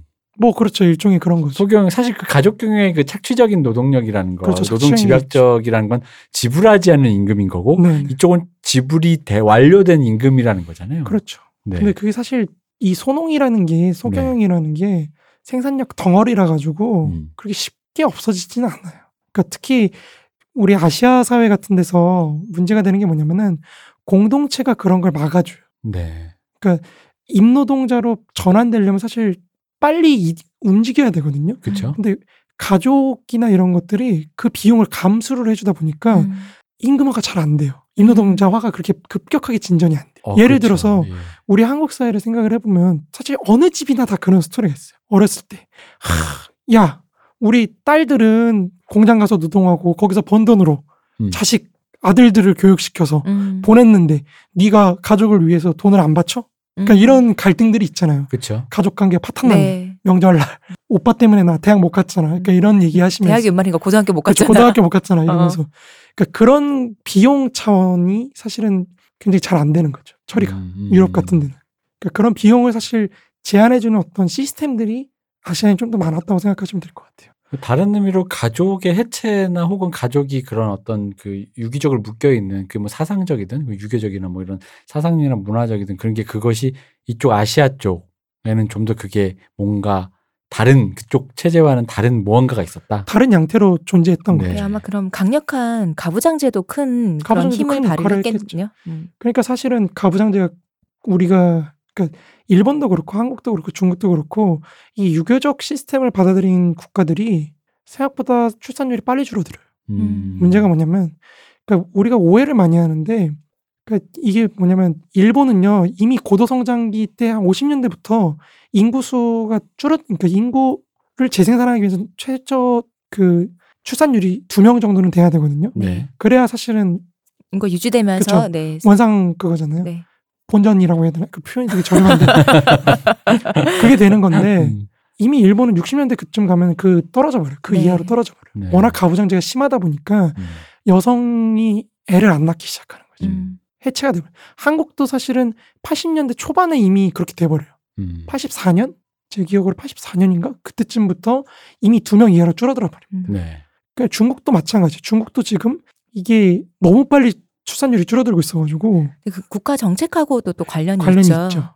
그러니까 한국도 마찬가지고 네. 일본도 마찬가지. 근데 그 얘기인즉슨 그러니까 이게 그렇게 되는 거라는 거죠. 그러니까 뭐 심플하게 이것도 역시 저는 후려치기로 가족이 그 가족의 노동력을 착취해서 가족의 그걸 가져간다라는 거는 다른 의미로 얘기하면 어쨌든 그 가족의 노동력을 갈아 마- 바친다는 이유는 우리 가족을 유지하기 위해서잖아요. 그렇죠. 그렇죠. 그리고 그 우리 가족이 유지돼야만 하는 당이라는 건 우리 가족이 안전망이라는 얘기잖아요. 그렇죠. 음. 그죠? 그렇기 때문에 어쨌든 너가 공장 가고 오빠가 변호사 되더라도 오빠가 변호사에 도- 더 많은 부가가치 돈을 벌어오면 우리 가족이 그럼 너 공장 가서 지금 된 건 안타깝지만 너 시집 가서 그 네 애는 오빠가 준 돈으로 대학 보낼 수 있다라는 식으로 어떤 여러 가지 그러니까 뭐 이게 잘 작동된지 모르겠으나 이런 식의 안전망인데 말씀하신 거는 그 고도 성장화 되면서 이 안전망이 붕괴가 되니까 그렇죠. 붕괴가 되는 거죠. 그럼 출산할 이유가 없어지는 거잖아요. 네. 내가 이 사람을 위해 내가 고등학교를 안 갈 이유도 없는 것이고 고등학교를 안 갔지만 그 대신에 또 내가 그냥 뭐 이렇게 애를 낳아서 뭐 이럴 필요도 없는 거잖아요.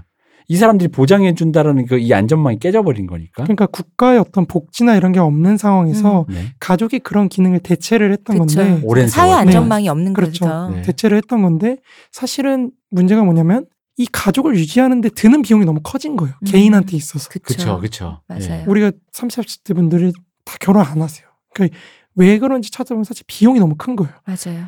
이게 결혼이 단순히 이 사람이 좋아서 하는 게 아니고 음.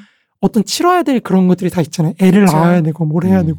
그러니까 그런 비용들이 너무. 경제적이든 감정적인 것이든 그렇죠. 그런 것도 있고 게다가 거기에 더해서 국가가 행하지 않는 기능까지 떠맡아야 되니까 음.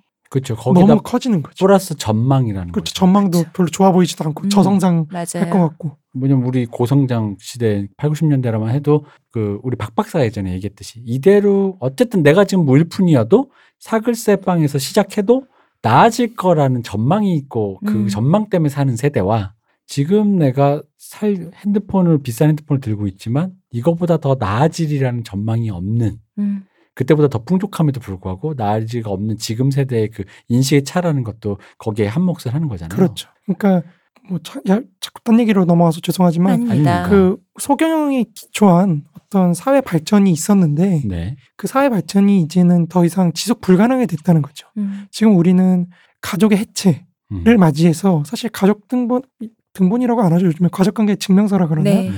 그걸 떼봐도 내 할아버지와 나와 어떤 관계가 있는지 안 나와요. 음. 부모하고 형제나 이 정도밖에 안 네. 나오거든요. 그러니까 가족 자체도 파편화돼 있고 그러다 보니까 앞으로 발전을 위해서라도 사실은 가족 관계를 어떠, 어떻게 재구성할 것인가, 어떤 네. 가족 모델을 가지고 올 것인가가 사실은 우리 한국 사회가 지고 있는 어떤 문제점이기도 하고 동시에 이 아시아 사회 전체가 지고 있는 문제점이기도 한 거죠. 사회 안전망이 부재한 것은 그대로 가고 있으니까요. 그렇죠. 그것 때문인 것도 크겠죠. 네. 그러니까 그것도 결국엔 문제가 되는 그렇죠. 건데 그러니까 시스템 상에서 고민을 해서 이거를 이 비용을 그러면 사회화를 하는 게 이득이냐? 음. 복지국가를 가는 게 이득이냐 아니면 어느 정도는 개인화를 계속 시키는 게 이득이냐 이게 사실은 결국엔 유럽형 모델이냐 음. 미국식 그쵸. 모델이냐 이런 갈림길인데 이게 어떤 승패가 아직 안 가려졌다고 생각해요 저는 개인적으로 음. 네. 유럽도 지금 사실 안 좋은 측면이 많기 네. 때문에 그러니까 이제 그건 우리가 앞으로 만들어가야 될 역사인 거죠 자, 그러면 잠깐 빠진 김에 더 많이 빠지는 음. 그 지난 우리 방송을 듣고 문세님에게 누가 질문을 했습니다. 여기에다 한, 바로 하면 될 것 같아. 그러면 기본소득 얘기가 나오죠. 자, 어떻게 애들도 애도 낳고 해야 사회가 재생산되는데 기본소득 얘기도 막 나오고 있는데 근데 왜 문쌤님은 기본소득을 지지하지 않지? 기본적으로 기본소득이라는 거는 그 개념 자체가 사실은 복지에 드는 비용이 크다는 거예요 네. 복지 행정을 하게 되면 내가 공무원인 내가 이 사람한테 줄지 안 줄지 수혜 대상인지 아닌지를 판단할 수 있는 권리를 갖게 된다는 거거든요. 네. 이런 점에서 사실 이분들이 굉장히 비판적으로 보는 건데 그래서 기본적인 소득을 줘서 그걸로 생활을 영위하게 하고 그거에 넘어서는 것들은 본인이 벌게 하자 이런 거잖아요. 네. 근데 사실 이게 한국 같은 사회에서는 기본적인 복지망이 갖춰져 있지 않는 사회에서는 이 기본소득을 준다는 게 사실은 감세하고 비슷한 효과를 낳게 돼요. 음, 네. 국가가 네 소득의 일정 부분을 그냥 돌려주는 거거든요. 음. 그쵸. 그걸로 예. 네가 알아서 해라는 거. 음, 그 말은 무슨 말이냐면 우리가 지금 여태까지 문제 삼아왔던 그런 형식의 가족이나 이런 것에 사회적 기능을 맡겨왔던 그런 시스템의 연장선이 되는 거죠. 아, 음. 그 그럼 문세님 말씀이니까 제한적으로 어떤 여러 가지 제도나 시스템이 보완된 상태에서 무언가를 같이 그 하더라도 그 중에 그런 재택 어, 그 혜택과 제도의 n 분의 1로 기본소득이 있을 수는 있어도 지금 같은 상황이 한국 사회에서의 기본소득이라는 것은 네. 의미가 없다. 야 그런 말씀을 네, 제가 볼 때는 약간 음. 의미가 없는 아, 예.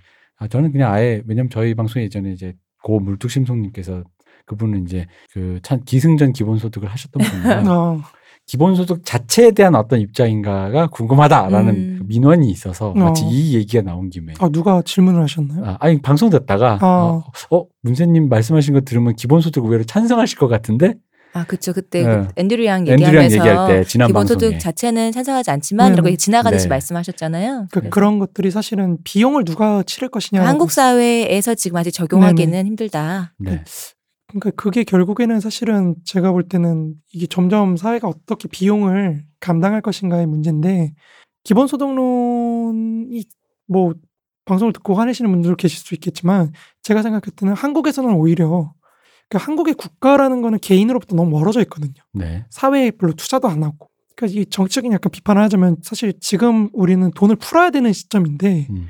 이게 돈을 안 풀어요. 그리고 사실 문재인 정부가 얘기하는 거는 아 우리 흑자 재정을 했으니까 너무 잘했다. 정부 재정 운영을 잘하고 있다 이런 말을 하고 있는데 그러니까 제가 볼 때는 그게 제일 문제적인 거예요. 지금 우리 디플레이션 위기가 오고 있는데 돈을 빨리 풀어가지고 경기를 어쨌든 빨리 움직이게 해야 되는 상황에서 이게 자꾸 국가 돈을 안 쓰려고 하는 거는 그러니까 이거를 문재인 정부 개인의 잘못이라고 저는 생각하지 않고 사실 조선 시대부터 이어져 온 어떤 시스템이라고 생각하는 거죠. 아 이거 전통이 네, 저는 제 개인적으로 그렇게 생각해요. 네. 사실 우리가 총독부를 봐도 총독부가 그렇게 세금을 많이 안 걷어요. 음. 같은 지배라고 해도 자기네 지주들, 일본인 지주들 있잖아요. 일본 내에서 네. 거기는 진짜 거의 반을 가져가요. 음. 어마어마하게 가져가요. 막 30%, 40%막 이렇게 가져가요. 조선은 3.2% 가져가요. 그건 다 조선인들의 마음을 얻으려고 그런 것도 있지만 음. 대만만 해도 우리보다 좀 더 높게 가져가요. 음. 그러니까 이게 기본적으로 한국 시스템이라는 것 자체가 낮은 조세, 낮은 정치적 권리, 음. 니네 세금 안 내니까 낮은 정치적 권리.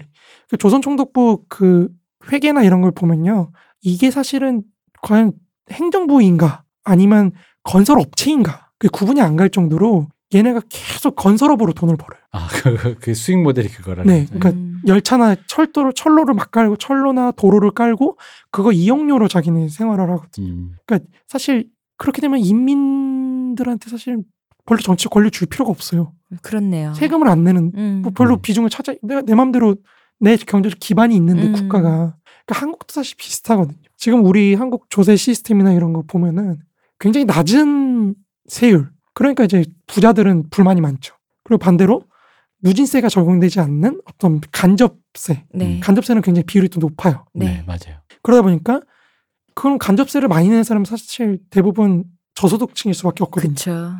그러니까 양쪽으로 사실 국가한테 착취당하는 그런 입장에 놓여 있는 거죠. 제가 볼 땐 그래요. 그런 국가가 양쪽을 그렇게 착취를 하면서 감세를 계속 해주면서 음. 감세는 계속 해주고 그래 너네 그걸 알아서 살아. 대신 국가는 책임을 안 져. 그러니까 이런 시스템에서 이런 시스템이 과연 좋은 시스템인가? 그게 사실은 제가 뭐 술자리에 이런 데서 여러 번 말씀드렸지만 사실은 조선왕조나 청나라, 명나라 왕조 같은 어떤 전제국가 시스템에서는 그런 게 굉장히 많이 있었거든. 심지어 그 청나라 같은 경우에는 자기네들이 국가가 알아서 후퇴해요. 음. 음. 아, 우리 경제에 개입하면 안 된다. 이런 식으로 음. 후퇴를 해버리는 게 있거든요. 이제 그게 나중에 사실은 개항기 때 굉장히 파국으로 이어지게 되는 음, 그렇죠. 예, 그런 왜냐면 국가가 힘이 없으니까 네. 음. 그러니까 그런 거 있는데 그런 어떤 역사적인 유산이 지금도 굉장히 크게 작용하고 있다고 저는 생각을 해요.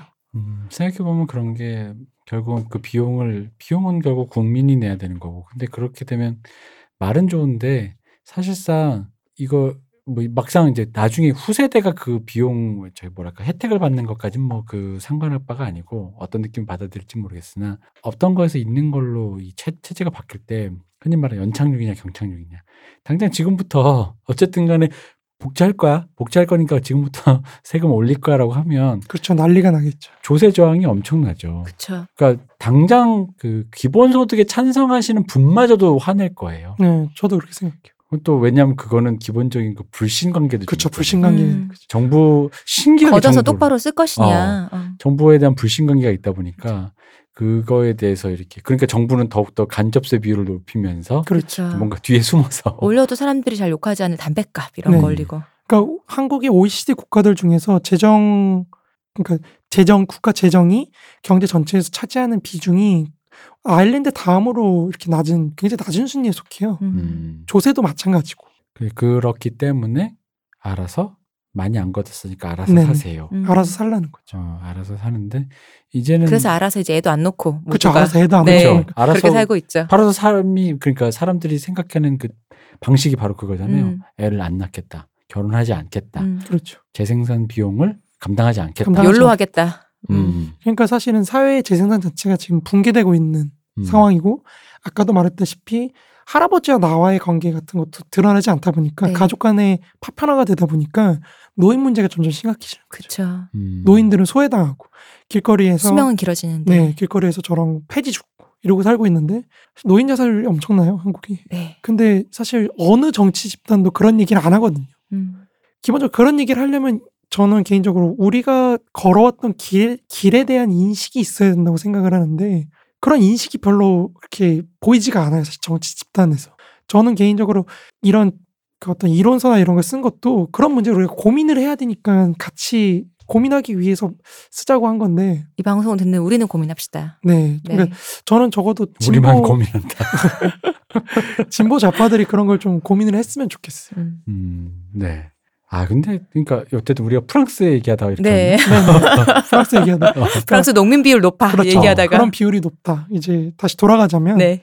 그러니까 독일이나 이런 데도 사실 그런 농민들의 비율이 높기 때문에 이 농민들을 어떻게 포섭할 것인가가 사실 굉장히 큰 문제가 되는데 대의민주주의로 네네. 가면서 근데 마르크스하고 엥겔스는 아까 말했다시피 대경영에 굉장히 중점을 두는 사상가들이거든요. 그러다 보니까 엥겔스 자체는 사실 말년에 이제 프랑스와 독일에서의 농업 문제 뭐 그런 문제 책을 써요. 네. 그래서 그게 이제 정치적 유언 같은 게 되는데 음.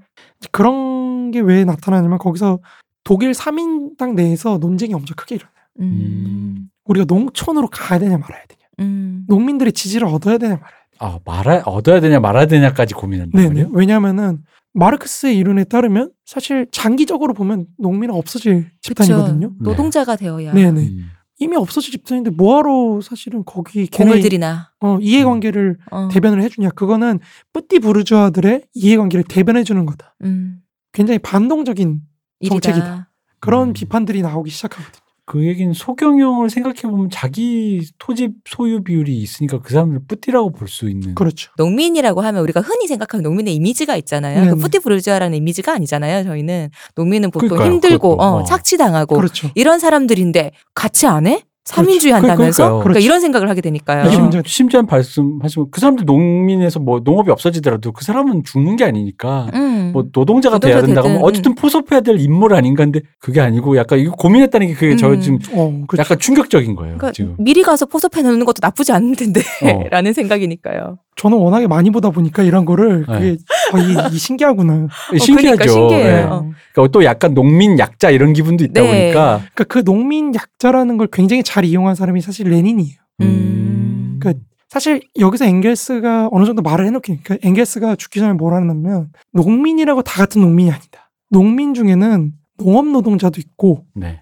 농업 노동자에 가까운 하- 빈곤층도 있고 음. 그 중층도 중농도 있고 음. 대농도 있는데 네. 대농은 우리의 적이다. 음. 얘네는 부르주아니까 사실 얘네는 우리가 편대주면 안 돼. 음. 근데 중농 중농은 좀 애매해. 음. 뿌띠야 얘네는 확실히 뿌띠거든요. 그러니까 사실 레닌에 오면서 레닌이 학자로서 제가 굉장히 기여한 게 많다고도 했지만 레닌이 정치가로서의 감각이 정말 탁월한 게 뭐냐면은 그러니까 우리는 마르크스주의라고 하면 사실 계급투쟁만 생각해요. 네. 네. 그렇죠. 근데 계급투쟁의 이미지가 뭐냐면 그냥 죽창. 죽창. 어. 치고 받고 그냥 막 어. 이 조직해가 노동자 갖고 와가지고 그럼요. 죽창. 죽창. 혁명의 낯을 어.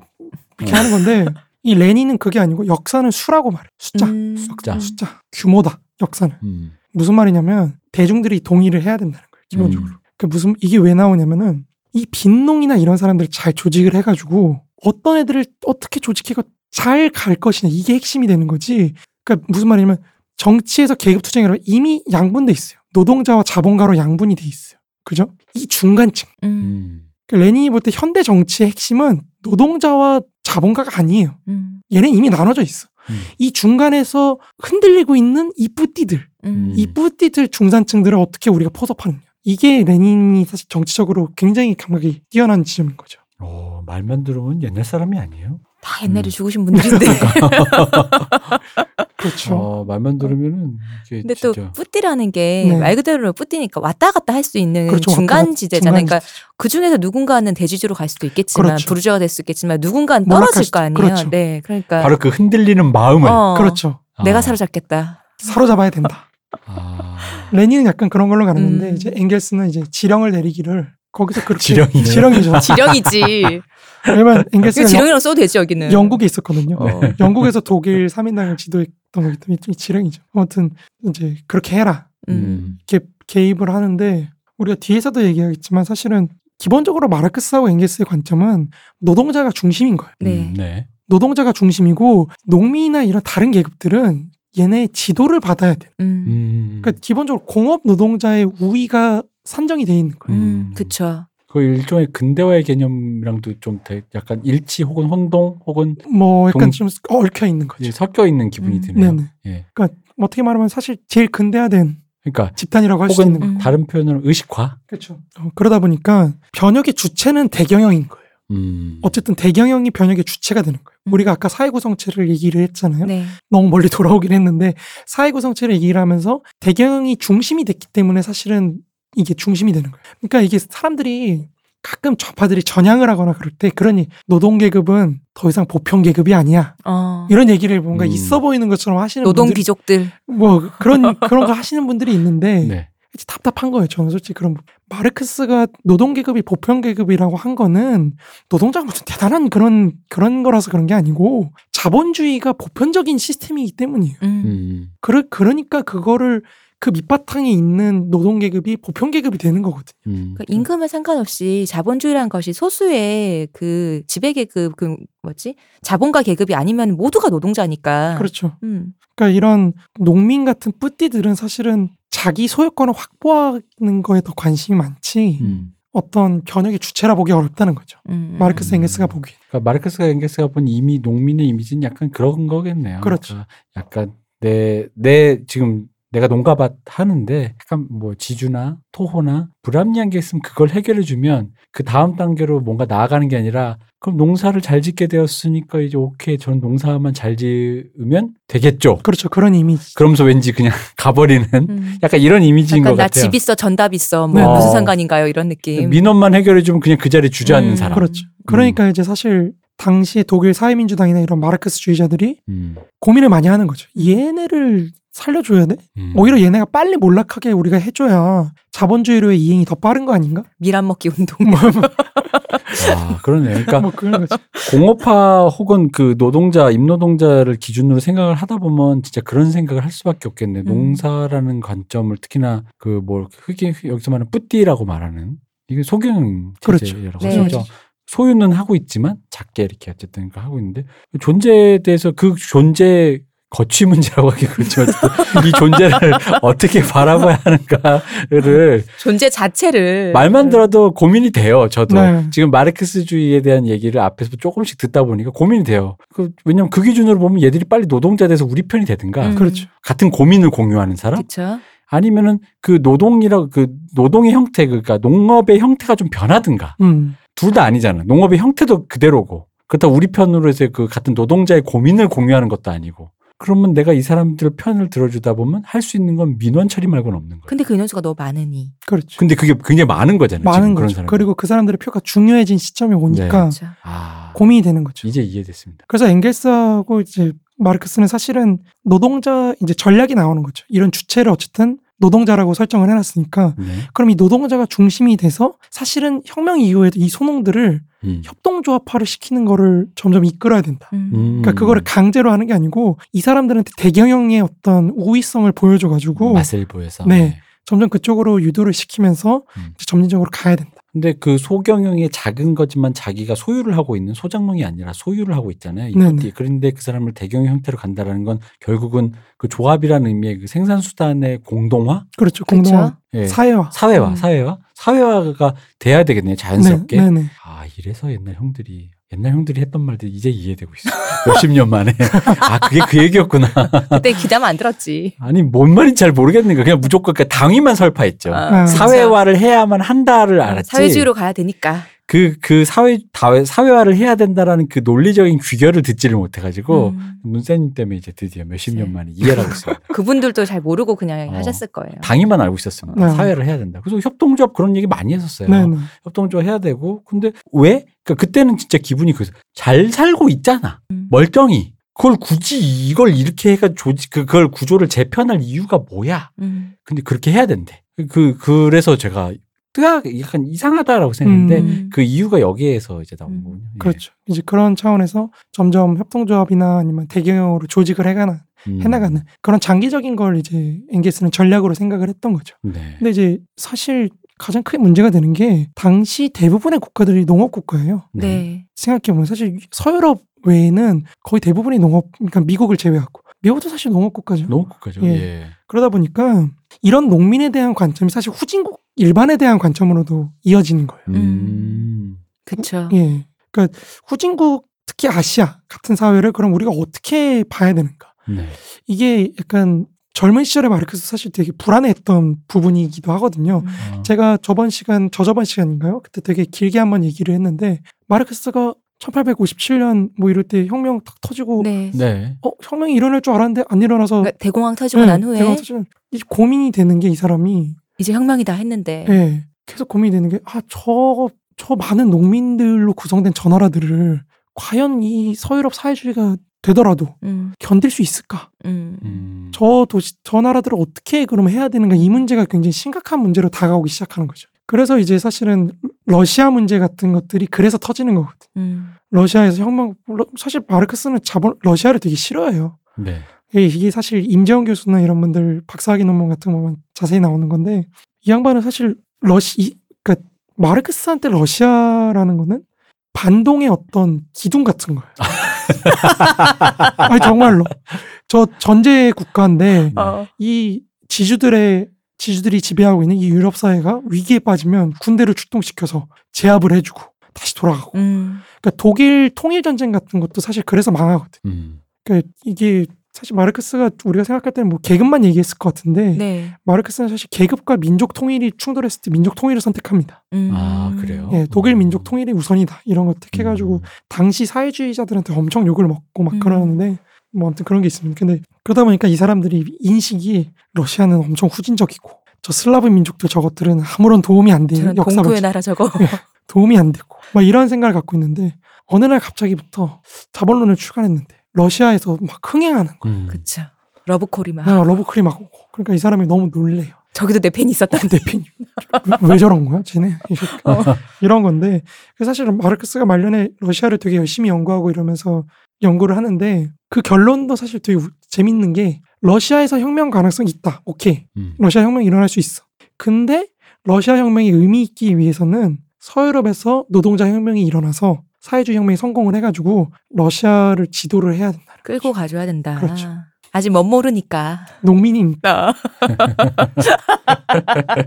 약간 그런 차원으로 가는 거죠. 음.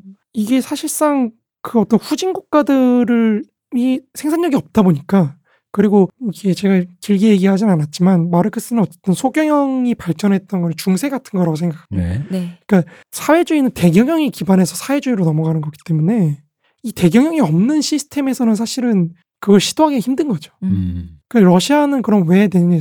러시아는 소농이 적어요, 사실. 음. 러시아는 이제 미르라고 네. 네. 농민 공동체 같은 공동 소유, 공동 네. 노동 이런 형태였기 때문에 저번 시간에 당시 잠깐 말씀하셨었어요. 그런 형태였기 때문에 이제 그 같은 공동 소유니까 공동 소유끼리만 이제 같이 갈 수 있을지도 모른다 이런 식으로 얘기를 하는 거지. 음.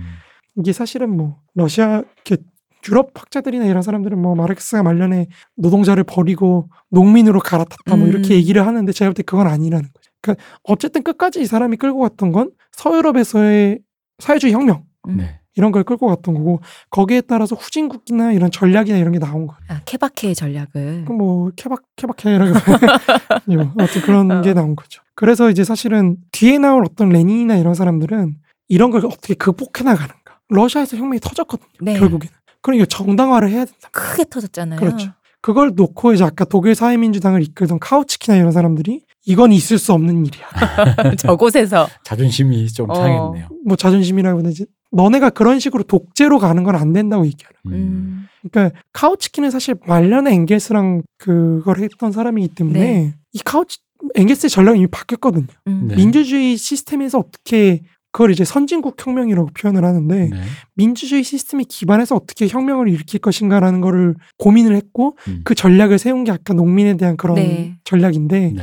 이제 그 시스템을 그 전략을 가는 건데 후진국에서 터졌어요. 그쵸. 그리고 후진국에서 프롤레타리아 독재 뭐 이러면서 독재 시스템을 권위주의 체제를 막 해서 막 하니까 음. 카우츠키는 이제 프롤레타리아 독재는 그런 게 아니야 이런 식으로 나오는 거죠. 음. 그죠. 프롤레타리아 독재라는 건 여기서 말하는 독재는 그 독재가 아니잖아요. 그렇죠. 네.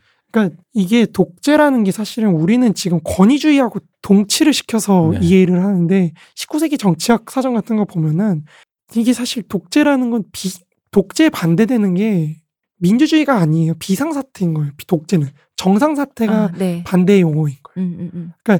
로마 공화정에서도 독재정이 독재관이 있거든요. 네. 그런 사람들은 공화정이 위기에 처했을 때 음. 위기 상황을 극복하기 위해서 힘 권한을 몰아준 거거든요. 음. 음. 마찬가지로 당시 독재라는 걸 그런 식으로 썼는데 사실 마르크스와 엥겔스가 생각하는 독재는 그런 의미의 독재는 아니에요. 잠깐 짚고 나면 아 우리가 아까 했던 혹시 저번 시간에 했나요? 그 해겔 얘기를 했던 게 네. 일부에서 했죠. 일부에서 했죠. 해겔 얘기를 했던 게 여기서 다시 나오는데 음. 마르크스가 볼때 그 해겔이 분석하고 이론화했으면서 동시에 마르크스가 비판했던 근대 국가 시스템이라는 거는 기본적으로 민주주의를 어느 정도 억압하는 거예요. 그러니까 이거를 입헌주의라고 하기 지금 현대 용어로는 입헌주의라고 하기도 하는데 기본적으로 민주주의를 민주주의가 막 어떤 굉장히 혼란할 수도 있잖아요. 그렇죠. 그러니까 그거를 헌법적 시스템으로 억제를 하는 거거든요. 그러니까 아까 그래서 그 군주의 의지도 네네. 여기에 포함된다라는 입헌 게 군주제를 말씀하시면서 그렇죠, 해결이 거- 그래서 제가 되게 신선하다 그랬잖아요. 음. 어, 여긴 군주의 의지도 반영되네?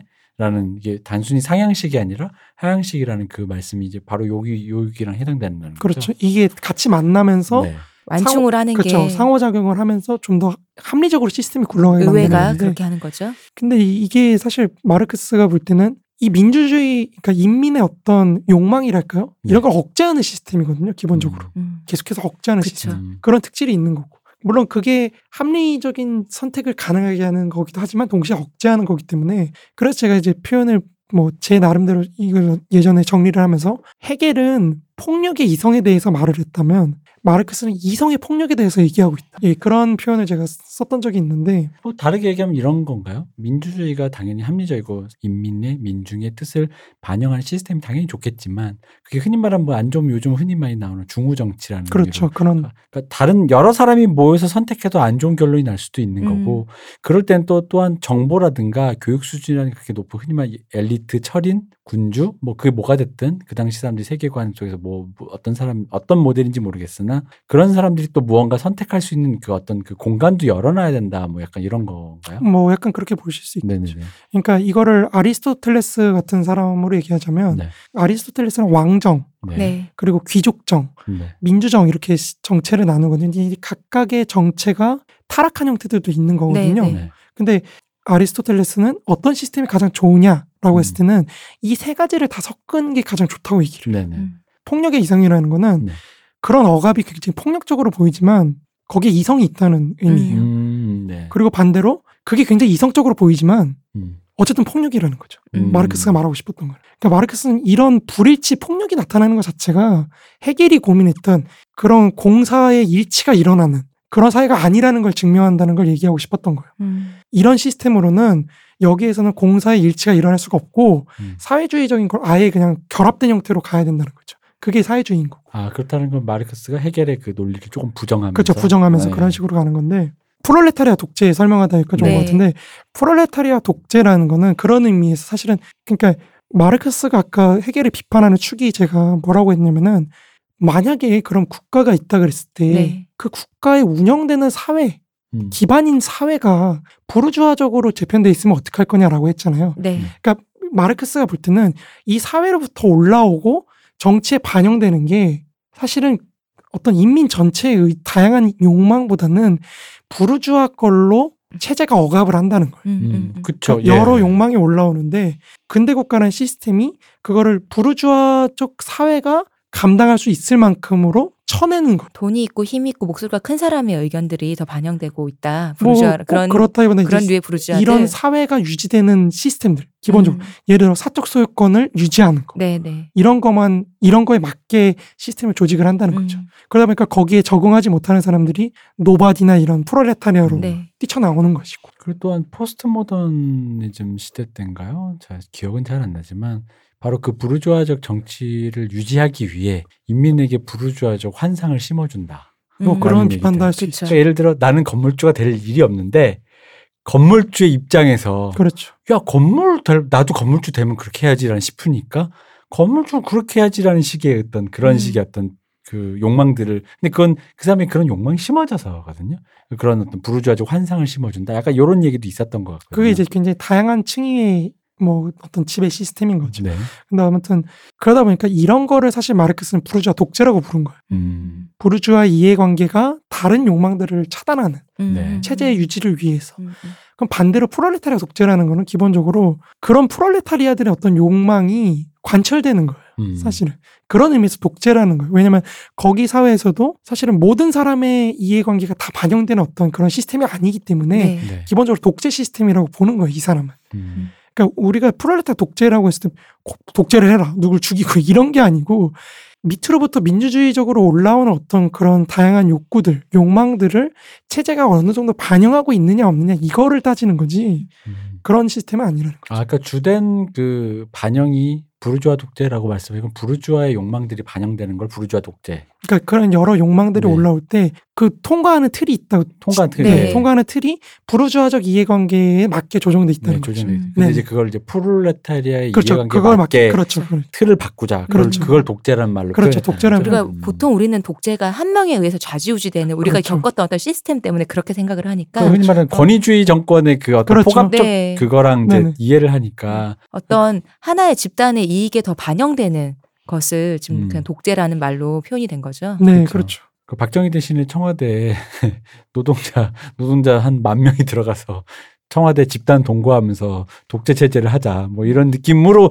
그 말 자체가 들린단 말이죠. 이제 그게 아니라 음, 음. 이해관계 틀을 프레임을 바꾸자. 뭐 어떤 이익 집단일 것이냐. 어. 네. 그런 의미에서 이게 뭐 민주적이다 뭐 그런 얘기를 네. 하는 건데 음, 음. 제 개인적인 해석이에요. 이거는 마르크스 네. 앵겔스를 읽고 제가 책을 재구성하고 뭐 이러면서 근데 이제 그런 차원에서의 프롤레타리아 독재인데 이제 굉장히 비판이 서로 이렇게 오가는 거죠. 음. 그렇다고 해서 카우치키가 옳았다는 얘기는 아니에요. 네. 제 말은. 왜냐면 카우치키도 그러면 민주주의를 통해서 뭘 변혁을 시킬 것인가라는 물음에서는 거의 답을 안 해요. 음. 카우치키는 그냥 어떻게든지 선거에 당선되는 거예요. 음. 아, 그게 중요하다. 훌륭하네요. 뭐 그- 그 그게 중요하죠. 네.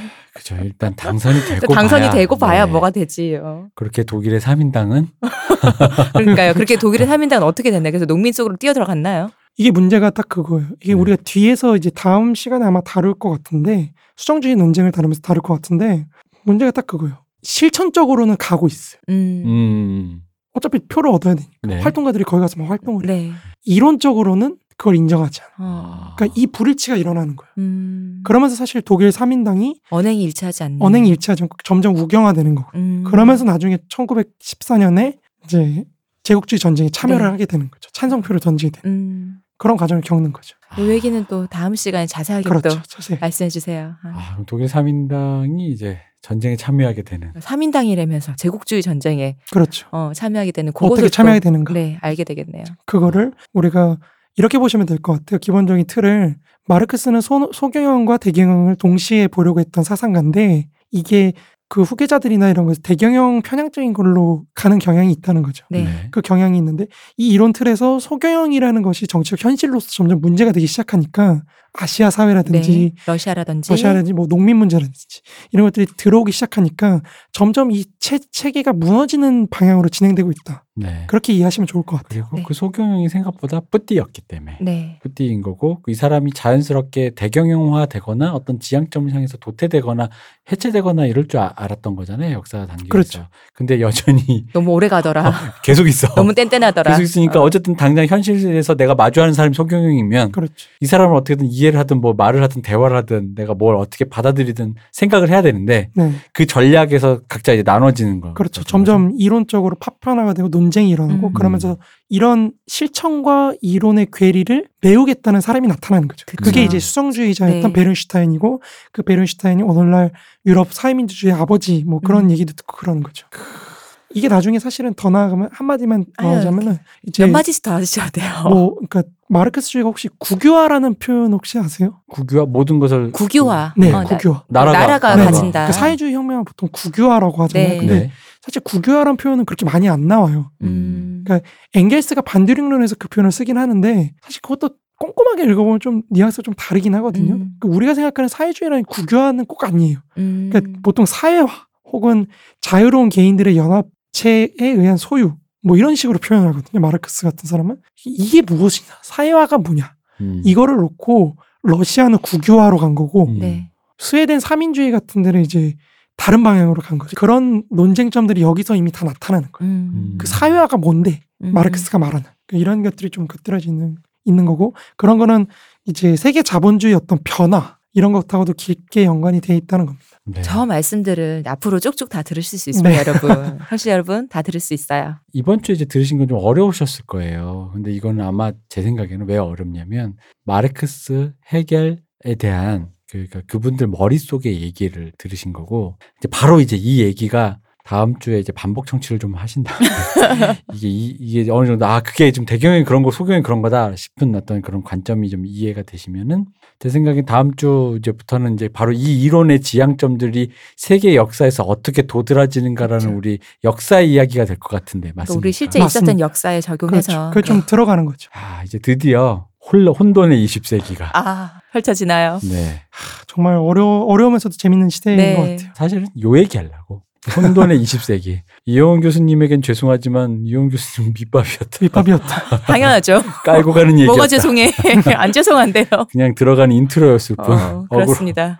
그냥 그런 거였고 이제 이 얘기를 이제 들으실 수, 그러니까 여러분이 알고 있는 세계 역사의 그 어떤 여러 가지를 사상적 지형으로 한번 다시 한번 네. 이렇게 한번 세팅을 다시 해보는. 우리가 가깝지만 사실 잘 모르는 때예요. 가깝지만 우리가 뭐 사실시간 배울 때도 그 끝에 있어갖고 스쳐가서 지나가는 그냥 뭐 줄만 짝짝해서 얘는 뭐 얘는 뭐 이렇게만 우리가 들었던 것들이거든요. 맞아요. 근데 잘 몰라요. 사실. 잘 몰라요. 프랑스 혁명까지가 거의 끝이지. 맞아요. 가까워서 더 거. 모르는 것도 있고 그리고 우리가 또 자본주의, 민주주의 시대를 살다 보니까 공산주의 이런 얘기는 또 우리 잘 안 가르쳤잖아요. 그렇죠. 네, 그래서 모르기도 하는 거에 전 있는 것 같아요. 공산주의는 대학에 들어가는 놈들만 배우는 거야. 선생님들이 그런 얘기 했어. 빨갱이들 알아서 뭐해? 야, 어. 니들 곧 대학 가라고 이제 선생님이 하는 얘기죠. 야, 공산주의 알고 싶어? 대학 가야지. 고졸이 무슨 공산주의라서. 저희 고3 때. 어. 욕할 뻔했어 나. 아, 그러니까 선생님이. 나 지금 심한 말 할 뻔했어. 근데 우리 때는 고3에게 그런 폭력적인 말, 말, 이 얘기도 있었고, 또 하나, 뭐, 한 시간 들자면 옆, 저 그렇죠. 남고니까 옆에, 어? 와이프 와이프, 얼굴이 얼굴. 요새도 바뀌어. 그런 얘기해요. 요새도 해요? 어, 요새 뭐 교훈 뭐지 교훈으로 써 있는데도 몇년 몇십- 전에 돌았잖아요. 아, 그래, 몇십 년 어. 전 얘기인데. 어. 하여간 이런 얘기 많았어요. 고, 고- 공산주의는 대입자의 영광일 뿐. 뭐 심한 말 하고 싶다. 근데 그렇지만 저희는 그렇지 않다. 여러분 모두의 것이다. 이용 교수님께 죄송합니다. 안 죄송하다니까.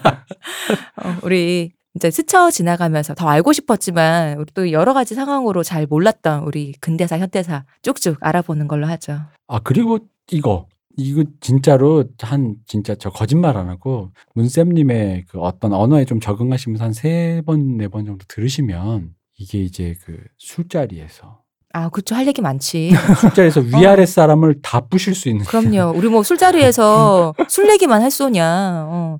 이게 저희 또 술 방송도 굉장히 좋은 음, 밑밥이잖아요. 네. 근데 그게 사람을 만나고 하면 우리가 좀 나이 먹다 보면 만나는 사람만 만나거든요. 그러면은. 그 얘기를 영원히 할 수는 없잖아요. 그럼 이제 술 얘기 했으면 다음에 좀 더 우리 좀 더 또 다른 얘기 해주려면 우리 요 얘기 있습니다, 여러분. 아니 제가 이 얘기를 왜 드리냐면 그 나이 젊으신 분들에게 특히 하고 싶은 얘기가 여러분의 후배, 아유. 여러 분이 만날 선배를 둘 다 뚜까를 때리면서 뭐 알지도 못하면서 똑바로 모르면서 저런 얘기 아, 알지도 한다고. 모르면서라는 이런 의미로 그리고 음. 약간 전 좀 그런 게 있어요. 이게 또 이 학문도 오래됐다 보니까 그렇죠. 그 어디서 들어갈지를 잘 몰라요. 맞아. 맞아요. 어. 이게 그냥 그렇다고 맨 처음부터 그럼 처음부터 시작하자. 정석의 1점부터 자본론부터 읽겠다. 어우, 그 추천하지 않나요? 그 좀 그렇잖아요. 학문이라는 게. 그 그런 거 있잖아요. 읽겠다 하고는 딱 서점에 사 온라인 주문해서 왔어요. 그럼 딱 목차 보고 덮어서 다시 바로 대파는 그런 사태가 옵니다. 배팔면 다행이지 이거라도 폼이라도 좀 내려고 그러니까 그런 어떤 그 학문적인 갈라잡이 근데 분명히 궁금하신 분 많았을 거예요 네. 마르크스가 과연 무엇인가 뭐 그런 부분에 대해서 시- 이제 다음 시간에 실질적 역사 단계를 한번 우리가 맛을 보겠습니다 적용해서 계속 네. 한번 얘기해 보죠. 아, 오늘도 너무너무 고생 많으셨어요. 네. 아, 이게 대체 몇 시야? 오래 걸렸네요. 고생 많으셨습니다, 문쌤님. 네. 아유 감사합니다. 아 그리고 문, 저도 감사합니다 네. 그리고 문세님 너무 마- 말이 길다고 계속 본인이 자학을 어, 하시는데 아닙니다. 아니에요. 어, 감사합니다. 저희는 문쌤님을 위해서라면 이 시간을 더 많이 할애할 수 있습니다 그럼요. 어, 제가 너무 많이 시간을 써가지고. 아닙니다. 또 아니- 주말에 또 만날 수도 있어요. 아니 뭐 이게 뭐 급하면 뭐 주말 편성도 그럼요. 가능해요. 아? 가능합니다. 그럼요. 도저히 용서할 수 없다. 어, 반론 방송 뭐 재반박 뭐 반박에 반박에 그런 반박. 일은 없고요. 네. 그냥 없을 것 같아요, 그걸. 그런 일은 없고요. 어. 네. 누가 해줘야 또 그지. 음. 그쵸. 누가 길게 우리 방송만큼의 시간을 할애해서 안날람의 마르크스주의에 반박한다.